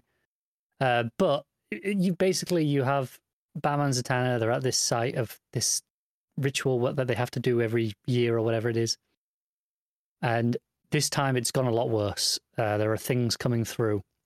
Um, Zatanna likens it to the fact like, oh, there, there- there's there's this cut, and you know it keeps popping the stitches open. So every year we come and you know and sew it back shut. But this time something's coming out with a meat cleaver and just bust it open. And the only way we're going to fix it now is we're going to need a full skin graft. Essentially, is the way they're liking it, uh, as opposed to just sewing it shut. It's it's it's a bigger problem now. Uh, and there is a big two-page spread that I found difficult to follow because it's kind of like a one of those circular pages, or well, it's got you know it's split into a circular motion, and it has a lot of um, it has narration boxes across the top, and they move down in a diagonal pattern. So I was like, okay, this this is the the, the angle I read it, and you get to that, and then you read some dialogue that comes after, and then you you your eyes flick back across, and there's some dialogue over on back on the left hand side as well, which is actually uh, a repeated mantra. Like one's Batman saying it, and one's Zatanna, or the, maybe they're alternating line between them each. I can't remember exactly, but it's the the pair of them doing it, and it's a bit of an awkward thing where I I, I didn't. I didn't read it in the right order at first because even though it's a circular p- uh, page, by the time I got to the end of the um, because the, the third dialogue box on one side, I I think what I was supposed to do was follow the circle around and read back up the other way, but nothing in that circle actually led my eyes that way. So I just saw, oh, there's more things on the left. So I flitted back up and, and read it left to right again for that section, which I realized was the wrong way when I realized it was backwards to the lines that were on the other side. And it was it was strange. So I got the I, I don't know what the impression was supposed to be. Was it supposed to be this repeated mantra like they were taking you know one was saying and then the other one, or were they supposed to be saying it at the same time? I, I didn't really get an impression of kind of how that dialogue was supposed to flow, and it's kind of probably the the middle of the story, and it, it definitely kind of hampered the flow of the issue for me, uh, which was a shame. Um, but they kind of succeed, or at least for now. But it looks like something's come through, and it, it's hungry, and it, it, it it's it's called Eos, Eos, and there's there's another one there already. Th- these beings, and they they look like people, but like with like demonic eyes, and they kind of feed on the life force of things. So he feeds on this dog. It's like this little corgi that's running towards him, and he picks it up, and it's like its energy drains from it and goes into his eyes, and it's just this. It, it disappears. You see this like shell, like a translucent shell of where it was. So I'm assuming that's all that's left of it. I I, I don't even know how that works. If it's still alive, it's it's a little unclear. Um, but they could be an interesting enough threat to deal with for sure. Uh, you know, we have uh, Batman and Zatanna that patch each other up. They're having a bit of a talk, and kind of gets to the crux of what their relationship is. Where every year they do this, and they feel each other's emotions for like months afterwards. And Bruce apparently always pulls away, and whenever he does this, he's like, "Oh, yeah, they they, they don't even talk." And Zatanna's upset. He's like, "Oh, you don't actually want to be my friend or anything like that," because anytime you've got a chance to actually get to know me, when you can, you know, feel emotions like this, you're like want nothing to do with it. So this time I've done it so that we're separated. And this is the part of the issue where I feel like it it kind of ruined with the starting because it's oh the intruder alarms go off. There's someone here. Batman goes to investigate. You have this you know shadowy kind of sequence of oh there's someone down there singing a song, and uh, it turns out it's Constantine, which is fine and this would have played as a nice little moment where because it's not clear who it is at first until Batman's swooping down, and then you, and then it does this kind of uh, full page of you know Batman big with a cape spread coming down, and but and he's still not fully lit up, but you can see underneath, you can see the trench coat. He's got the he's got a lighter out, and you know, oh, I, I see it's it's Constantine, but the first page is Constantine in a bar, being like, oh, oh, Zatanna, what you got yourself into this time? Because he's seen the reports of something's happening, and I feel like it really undercut the the mood of the, these final few pages because we knew Constantine was in the issue because of that first page. I don't know, strange storytelling technique for me. Um, so yeah, a, a bit of a disappointing issue, but not not bad by any means. But yeah, um, that story gets like a five point five for me, I think. Mm-hmm. And then the, the second one I read was the White Witch story. This was the the Ram V one, which was the highlight last time and still is this time. And yeah, Anand RK on the art is just phenomenal again. Uh, this time it plays. She's being uh, interviewed um, by, I, assume, some psychiatrist, and she has like, a lot of code words and phrases that are like, okay, establish your personal code, and right, okay, and then who are you? And so it goes through how much she. You try to figure out how much this clone remembers. Do do they know? You know, White Witch. Do they know her actual name? You know, uh, Rhea. Do they know?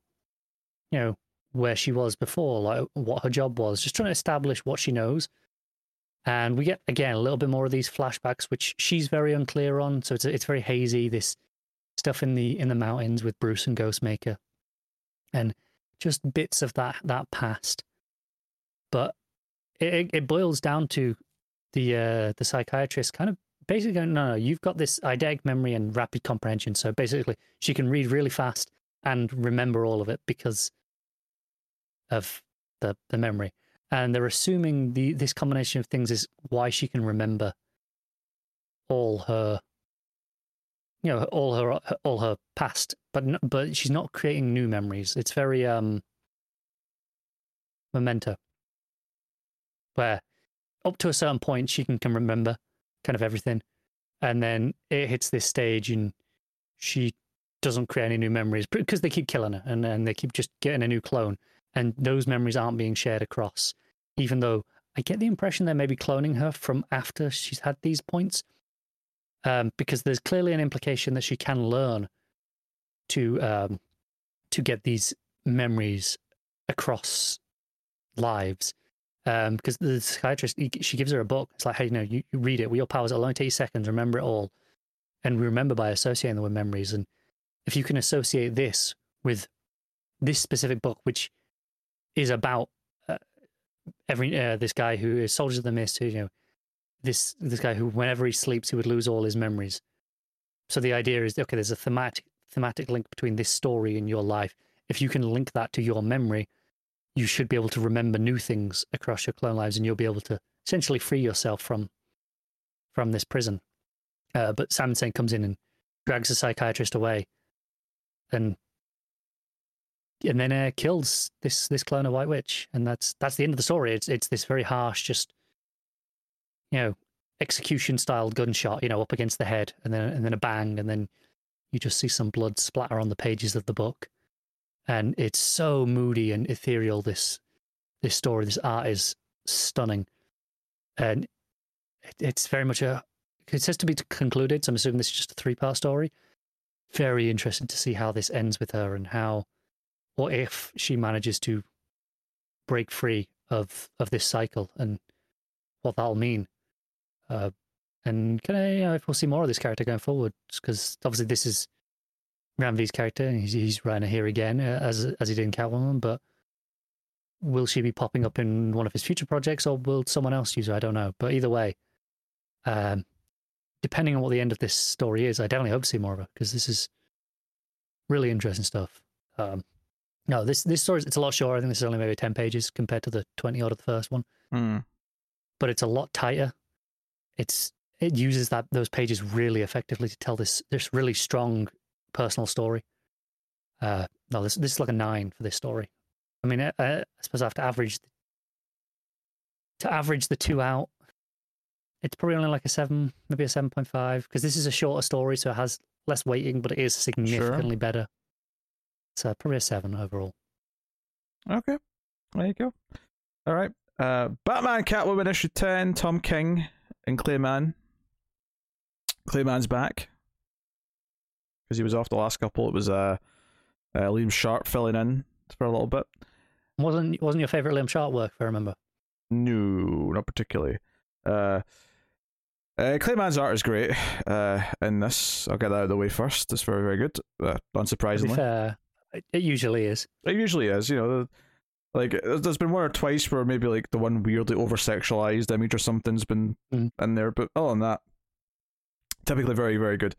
Um, this this this this sort of series rather has been a weird kind of journey in that it's felt like this weird kind of Elseworld, but also tacked on is kind of the end of the King's Batman run, uh, but notably not as good as King's other prestige series. It, it's it's always kind of felt felt a little bit weird in that sense, even though there's been some very good moments in it.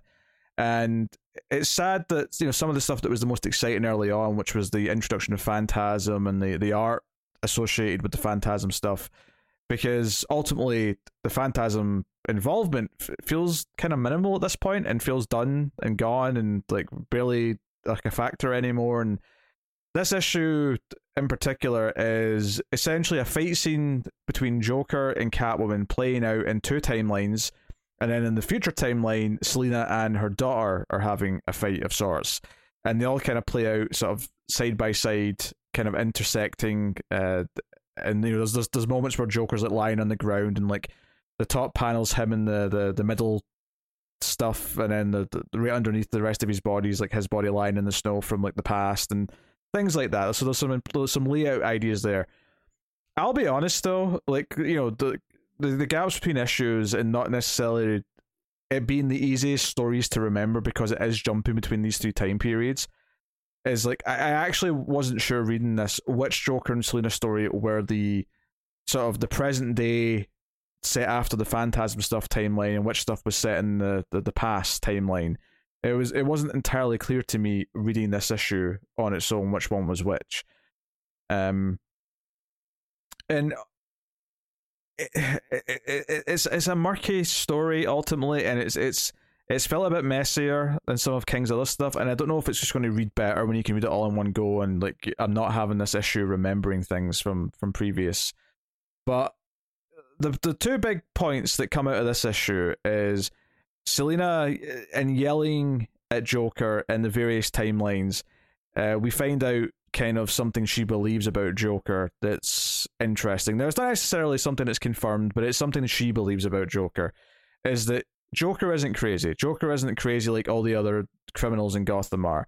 Joker and Batman are actually a lot more alike than anyone else would think is that she believes that Joker, much like Batman, has made a conscious choice to be who he is, to hide himself, right? Because she always sees Batman as like you know Bruce being this this scared little boy who's hiding behind this persona because he's he's waging this war on crime, and the Joker is kind of similar, and the Joker knows exactly what he's doing all the time. He's not crazy. He completely understands, and he's going for he's trying to evoke certain reactions. He's evoking a, a persona the entire time, but ultimately He's not doing it because he's a psychopath. He's not doing it because he's crazy and he's erratically changing his mind.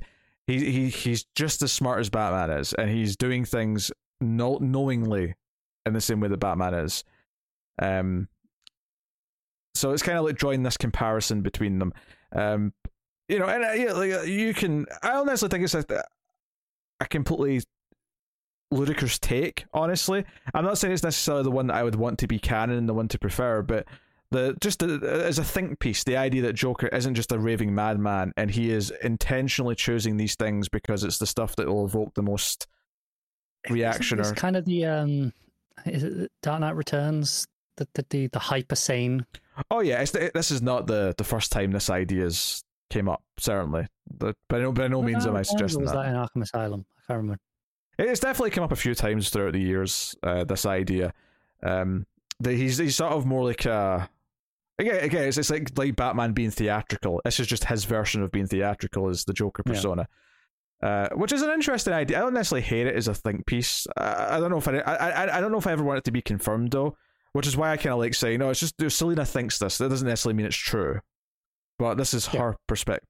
You know, Which I think that's something that a lot of people overlook, and especially clickbait websites overlook, is oh that sure, just yeah. because a character says something or a character thinks something doesn't make it true.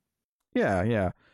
Um, it, it, it, it, it is, there's a nice irony as well because he seems like the most crazy of all the villains. The idea that he's not actually crazy in the same way, at least.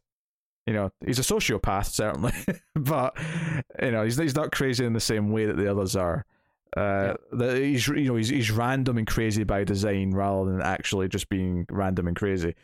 Um, so that's not that's not terrible. It's it's an idea certainly. Um, so you've got that playing out. You've also got the stuff in the future where, at this point, Selena has been arrested for Joker's murder, but she's escaped, and Helena as Batwoman jumps out to stop her, and Selena basically picks a fight, uh, calls her ungrateful brat, provokes her, is actually satisfied when she starts to fight back. Because at first, you know, Helena's kind of resisting and doesn't want to fight her. Um, and it gets to this point where I'm just I'm just trying to skim through the issue to get to it. Um, where she she talks about Hel- Helena how like you know I love you, you're my daughter, I'm proud, but you know listen to me, you know you are far more like your father. Um, Bruce Wayne was a sad man, um, and I wanted him to be happy, so I gave I said you know I said yes, I gave him the answer he wanted when the time came, but he owes me a debt. Um, and says, "Do you want to know Joker's secret? Why I had to cut his throat and watch him go?" And I was like, "Okay, it's building up to her revealing something," and it never actually reveals it, but it adds more to it at the end, which uh, is it's a little concerning where it might go. honestly, So is, it, is this Selena saying all this? yes, I'm not sure I like this take on Selena. that's fair. From an outsider perspective, just not reading the book, just kind of hearing bits. I think the, the problem with Selena in this book, because I really like the exploration of Selena's like relationship with the Joker and how she shifted from being like a villain who'd associated herself with the Joker and the other villains to being more of an anti-hero who associated herself with Batman. I think exploring that was really interesting. The more the series went on, though, the more Selena has felt like a bit of a cold, cynical character who, you know, even her relationship with Bruce, which is supposed to be kind of heartfelt, uh, has felt a little bit cynical.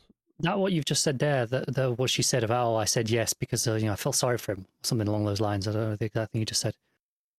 Um, but that feels completely at odds with what King did in his actual Batman run. Hmm. I mean, Like, it, it feels completely out of character. For assuming this is supposed to be the end point of that run, I mean, it's, it's it's one of these things where though is like, is she saying this because she's trying to provoke something in Helena rather than because that's what you know? Is it the truth though? Is the is, that, the- that's is the fair. thing? Yeah. Um, but yeah, so but she says, yeah, he owes me a debt, uh, and I get to ask as he asked, and you have to say yes. And Helena's like, "Dad's dead. I owe you shit. I'm not him." And then she says, "This is Selena. Oh my love, my beautiful daughter. Don't you know by now?" And then the last page is actually just the end of the the Catwoman and Joker fight. Um, and then there's no like sort of conclusion to that.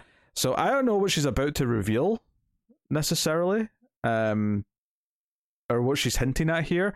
Like, honestly, part of me got worried and like, wait, are they going to try and reveal that Helena is actually Joker's daughter? That Selena Joker had a thing because it kind of feels like it's building up to something like that, and I certainly I will mean, they not. still could. And I'm not enjoy. I wouldn't enjoy that if that's where they go with it. Uh, so I'm not sure exactly where this is going. Um, it's kind of a, it's it's a weird, it's just funny. The most funny about this is the art is generally very good, obviously in this issue, and there's a lot of interesting dialogue going thrown back and forth between Catwoman and Joker as Catwoman kind of analyzes Joker and compares him to Batman, or even analyzes Batman when she's talking to Helena. There, there is some interesting character stuff he kind of sprinkled in throughout. But as a story, as an issue, it's a little bit frustrating because it is all just one big fight taking, or three fights taking place sort of simultaneously between three timelines, and intercutting constantly. Um, and at a certain point, like, and part of this is just because I, I haven't been into this this this series the last couple of issues. It's kind of like teetered off a little bit as it's as it's gone past the phantasm stuff. It's kind of like veered away from what was kind of interesting about it. And Selena has felt colder, But then you add on to that the fact that I'm ha- I'm struggling to remembering what timeline is which, and I'm struggling to remember where these three timelines all left off last issue. It it, it it's feeling a bit messy. It's it's feeling a little bit like it's hard to kind of like get my head around and sort of keep track of where where emotionally each version of Selena is in each part of the timelines. You know, the future one's a bit easier because it's so distinctly different, but the other two are really hard to kind of keep track of right now. Mm. So, uh, I had a frustra- frustrating time reading this, honestly. Out of interest, just on that, that and uh, that that question there about the, uh, you know, they're not distinct enough. Is that in the the writing's not distinct enough between them, or the art isn't distinct enough between them, or a Well, bit of both? They're distinct in terms of being separate from each other in this issue, but that but I, I have a, I, I cannot remember which one was which timeline from the previous issue. So I don't know which one is the middle timeline and which one's the past timeline. And one Joker because Joker's wearing a Santa outfit in one of them, so it's very easy to tell which Jokers and, and Selina's wearing different outfits in each one as well. But I don't remember from the last issue if it's the middle timeline that Joker's wearing a Santa outfit, or if it's the past timeline where Joker's wearing the Santa hmm. outfit. And because they're both having fights in snowy locations and fairly similar like circumstances, I just like I couldn't remember. So Yeah, makes sense. you know, I, yeah. So there- there's a lot of frustration here, and it's not clicking quite as much. As much as there's little elements of character study stuff coming through that I do kind of like here or there, uh, it's definitely not that satisfying as an overall issue. It, it does, in a lot of ways, feel like one of those later Tom King Batman issues where it kind of had, had gone off the rails and just wasn't that fun to read anymore. It does feel kind of like that era of Batman again from King, unfortunately. That's a shame. Uh, so like for for me, like the art is really good, uh, but I, I really can't give it more than like a five, like maybe a five point five, something in that range. Uh, like I'm going to finish it now because there's only two issues left. I might as well get to the end and see how it wraps up. But uh, it's it's such a weird thing though because like. I mean, I know you're not feeling positive on Tom King in a general sense, but everything else he's done recently, I think I've I've been thinking is amazing. And part of me just feels like he should just stay away from like traditional superheroes at this point. and Does it in any? Because this is obviously tied to his bat run, and even though you're saying you know it feels like periods at the end of his bat run without Yes. messiness, does it make you in any way worried for his upcoming Bat Mini? And I know he Ah. said this is a different take on Batman and that it's a bit more of a fun blockbustery thing, but does it maybe concern you? It doesn't concern me, but only because I have no stakes. If I if I read the first issue or two of this new Batman mini and I don't like it, I can just stop reading it, and it doesn't. uh, That's not a big deal. I, I will say, I, I, I, when that was solicited, I was fairly excited by that in, in the sense of, okay, maybe it's a different Tom King book, right? That Yeah. maybe I'll enjoy. What I have learned recently is Tom King lies when he's pitching books. Um, because uh, I, I learned that from his Substack book. You know that one that he he, he launched uh, a couple of weeks ago. They was like, "Hey, it's a, it's it's a, it's a romance comic," and I was like, "Oh, cool, that's something different. I'll I'll check that out." And yeah, yes, technically it's a romance comic, but there's a pretty heavy time traveling supernatural baby kind of heavy bent twist to it that appeal, definitely appeals more towards modern comics genre readers. But none of that was in the pitch. None of that was in any of the information about it. They, you know, they was in the promoting of it. It was all just, hey, it's a romance comic. Go check it out. And it was free, so I did. And it isn't until halfway through the issue where it, it has this drop, and you're like, oh, oh, oh, oh, you're doing this. And now I'm like, is he lying to me about the Bat book as well? Well, uh, there's no stakes in the Bat book. Like if if it's good, it's good. If it's bad, I'll just won't read the rest of it, and it's fine. I, I'm not really that fussed. There's there's more stakes in the romance comic, and I have to pay for the Bat book, and I don't have to pay for the romance comic. Yeah, but I'm I'm not concerned though because I don't mind if it's if it's disappointing. Like oh, it's disappointing, but only just because this new mini is disappointing, not because like I I'm invested and it needs to be good because it relates to something I care about necessarily. No, that's fair. It- It'd be disappointing in the sense of if you get excited for something like the other, except for the possibility of a good book, and then it's eh, disappointing. Well, yeah, but because it's a Tom King Bat book, I'm very not excited. I'm like very neutral because of how his Bat run ended and because of how Yeah. Batman Catwoman's going. So, if anything, is you know, it can impress me quite easily because the, the expectations are very muted on the whole that's thing. Uh, so, but Human Target is like knocking out the park. Rorschach and Strange Adventures were both knocking out of the park. So, uh, I'm still very much pro Tom King. It's just very clearly there is the odd little misfire from him, but Heroes in Crisis being another one, obviously. But um,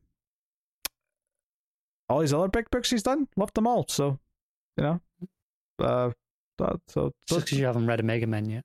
don't don't don't be too mad. Uh, King or Tom Taylor pretending to be Tom King. Uh, Ah, see, I might enjoy the books more if that was the case. uh, but there you go. Uh, that's uh my thoughts on Batman Catwoman issue ten. Uh, just kind of a frustrating time, and honestly, there's a lot of really positive reviews of this online from my quick glance I had. Uh, and I didn't really get why. A lot of them are just praising how good the art is, and I'm like, yeah, the art is pretty good. Uh, but I I don't think the the comic is that enjoyable to read that much right now. So it's a shame. But there you go. Uh, but yeah, that will take us on to the part of the show where we pick our favorites of the week, favorite panel slash moment, favorite cover, favorite art, and uh, top potentially five books most weeks, but not this week. Uh, I don't so- think either of us have five, do we? no, I don't think I read four, and you read three. I read three. If I Yeah. separate the two urban legend stories, I've got four. So yeah, it's light week, light week on books. Uh, also, this is the first time I think in a long time we have started this section before the two-hour mark. Um, so Yeah, combination of. Well, there's only two of us, so yes, inherently less comments, and less books. So less books, and also not that much news. Yeah, uh, to be honest, we're actually pretty close to two hours though, which I, I didn't think we'd even hit that long. So you know what, I'm I'm not feeling too want me to bad. pad it out a little bit more with some sports talk? Oh, I really do not know. Uh, go on. What's your favorite panel slash moment of the week? I, I genuinely thought you about to go. Go on then. What's your what's your sports talk? Never. I was I was very confused for the first half of that sentence. I was like, why are you actually letting me do this? Um, no, I'm I'm going with uh, the execution from the end of the White Witch story in Urban Legends. It was very effective. Uh, very nice. Uh, I I guess I will go with um.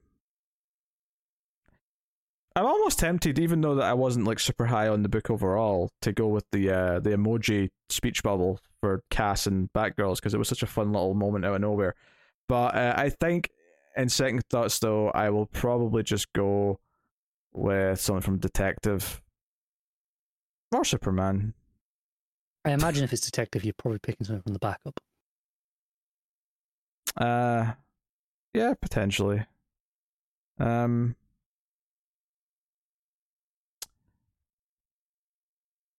no, you know what? I'll go with Superman. I'll go with um the uh the moment where the the the big monsters started to rise out of the water. That full page spread. It was a nice big epic page.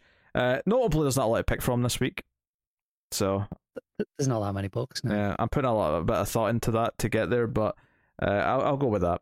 Uh, all right. Uh, cover of the week. Do you have something? Um. Yeah, I'll I'll shout out a couple of the nice covers. Um, I think all the detective covers covers are nice. All three of them are, Mm-hmm.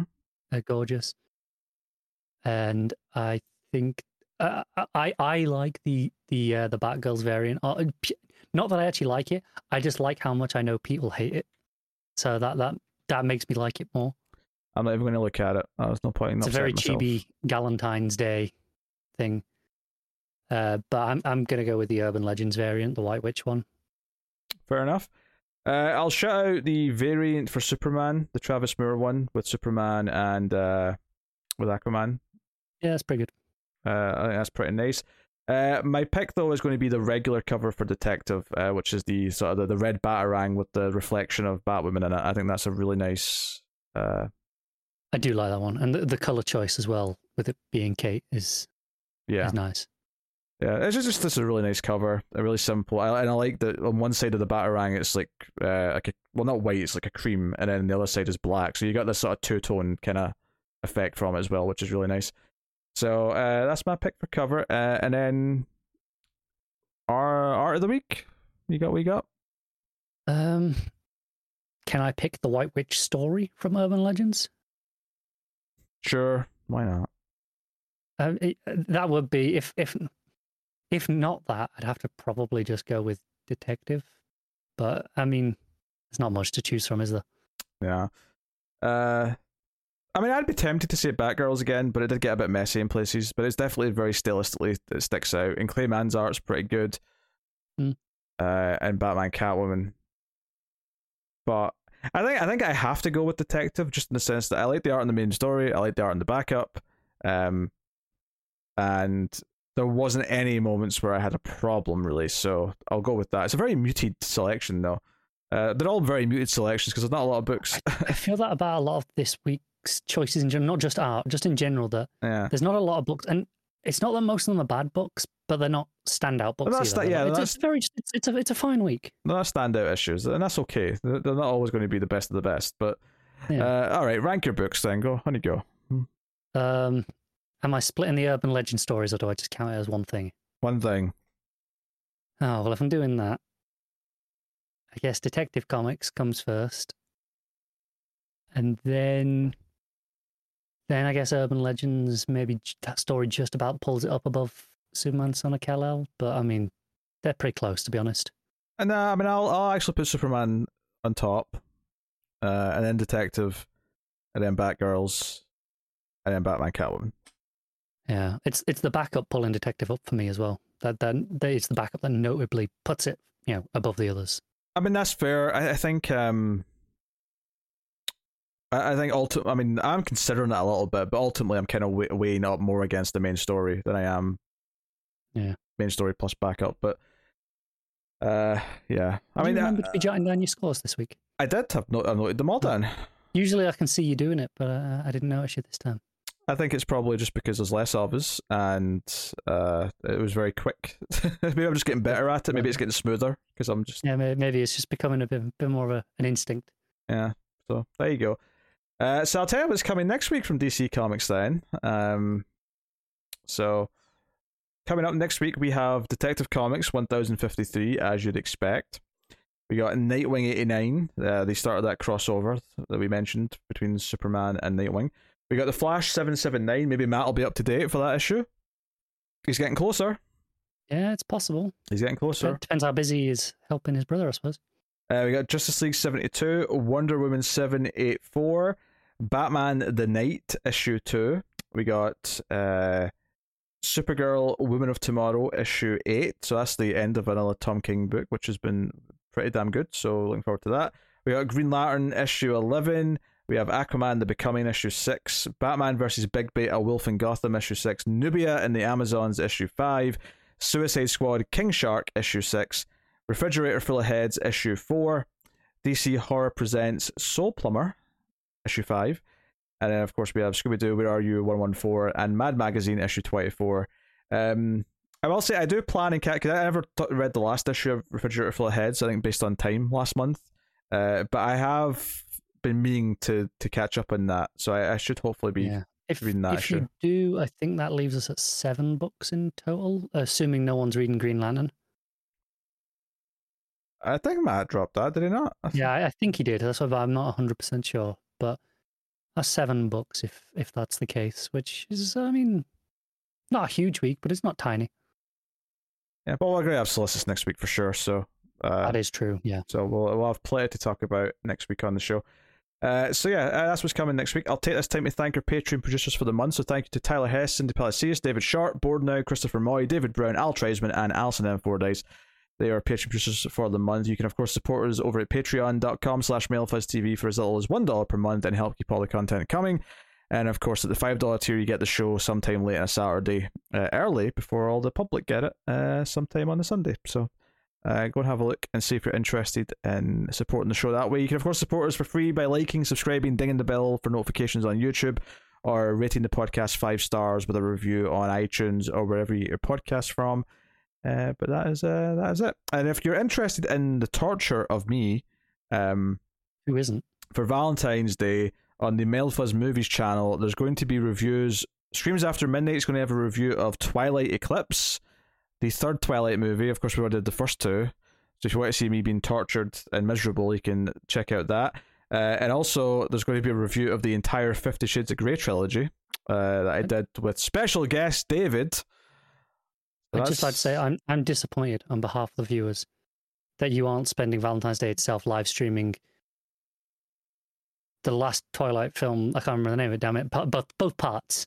Both parts. I don't. Know, I need to milk. I need to milk that for everything it's worth. There, there, will be goals for each part. You're not getting one Breaking Dawn. Super Part. session. No, no, no, no, no. That's not happening. Uh, but yes. Uh, so by all means, uh, go check out uh, the other content and stuff. Uh, but that is me. So thank you once again. Uh, for watching or listening, we always appreciate it. Keep reading DC Comics, and remember to never get lost in the Speed Force.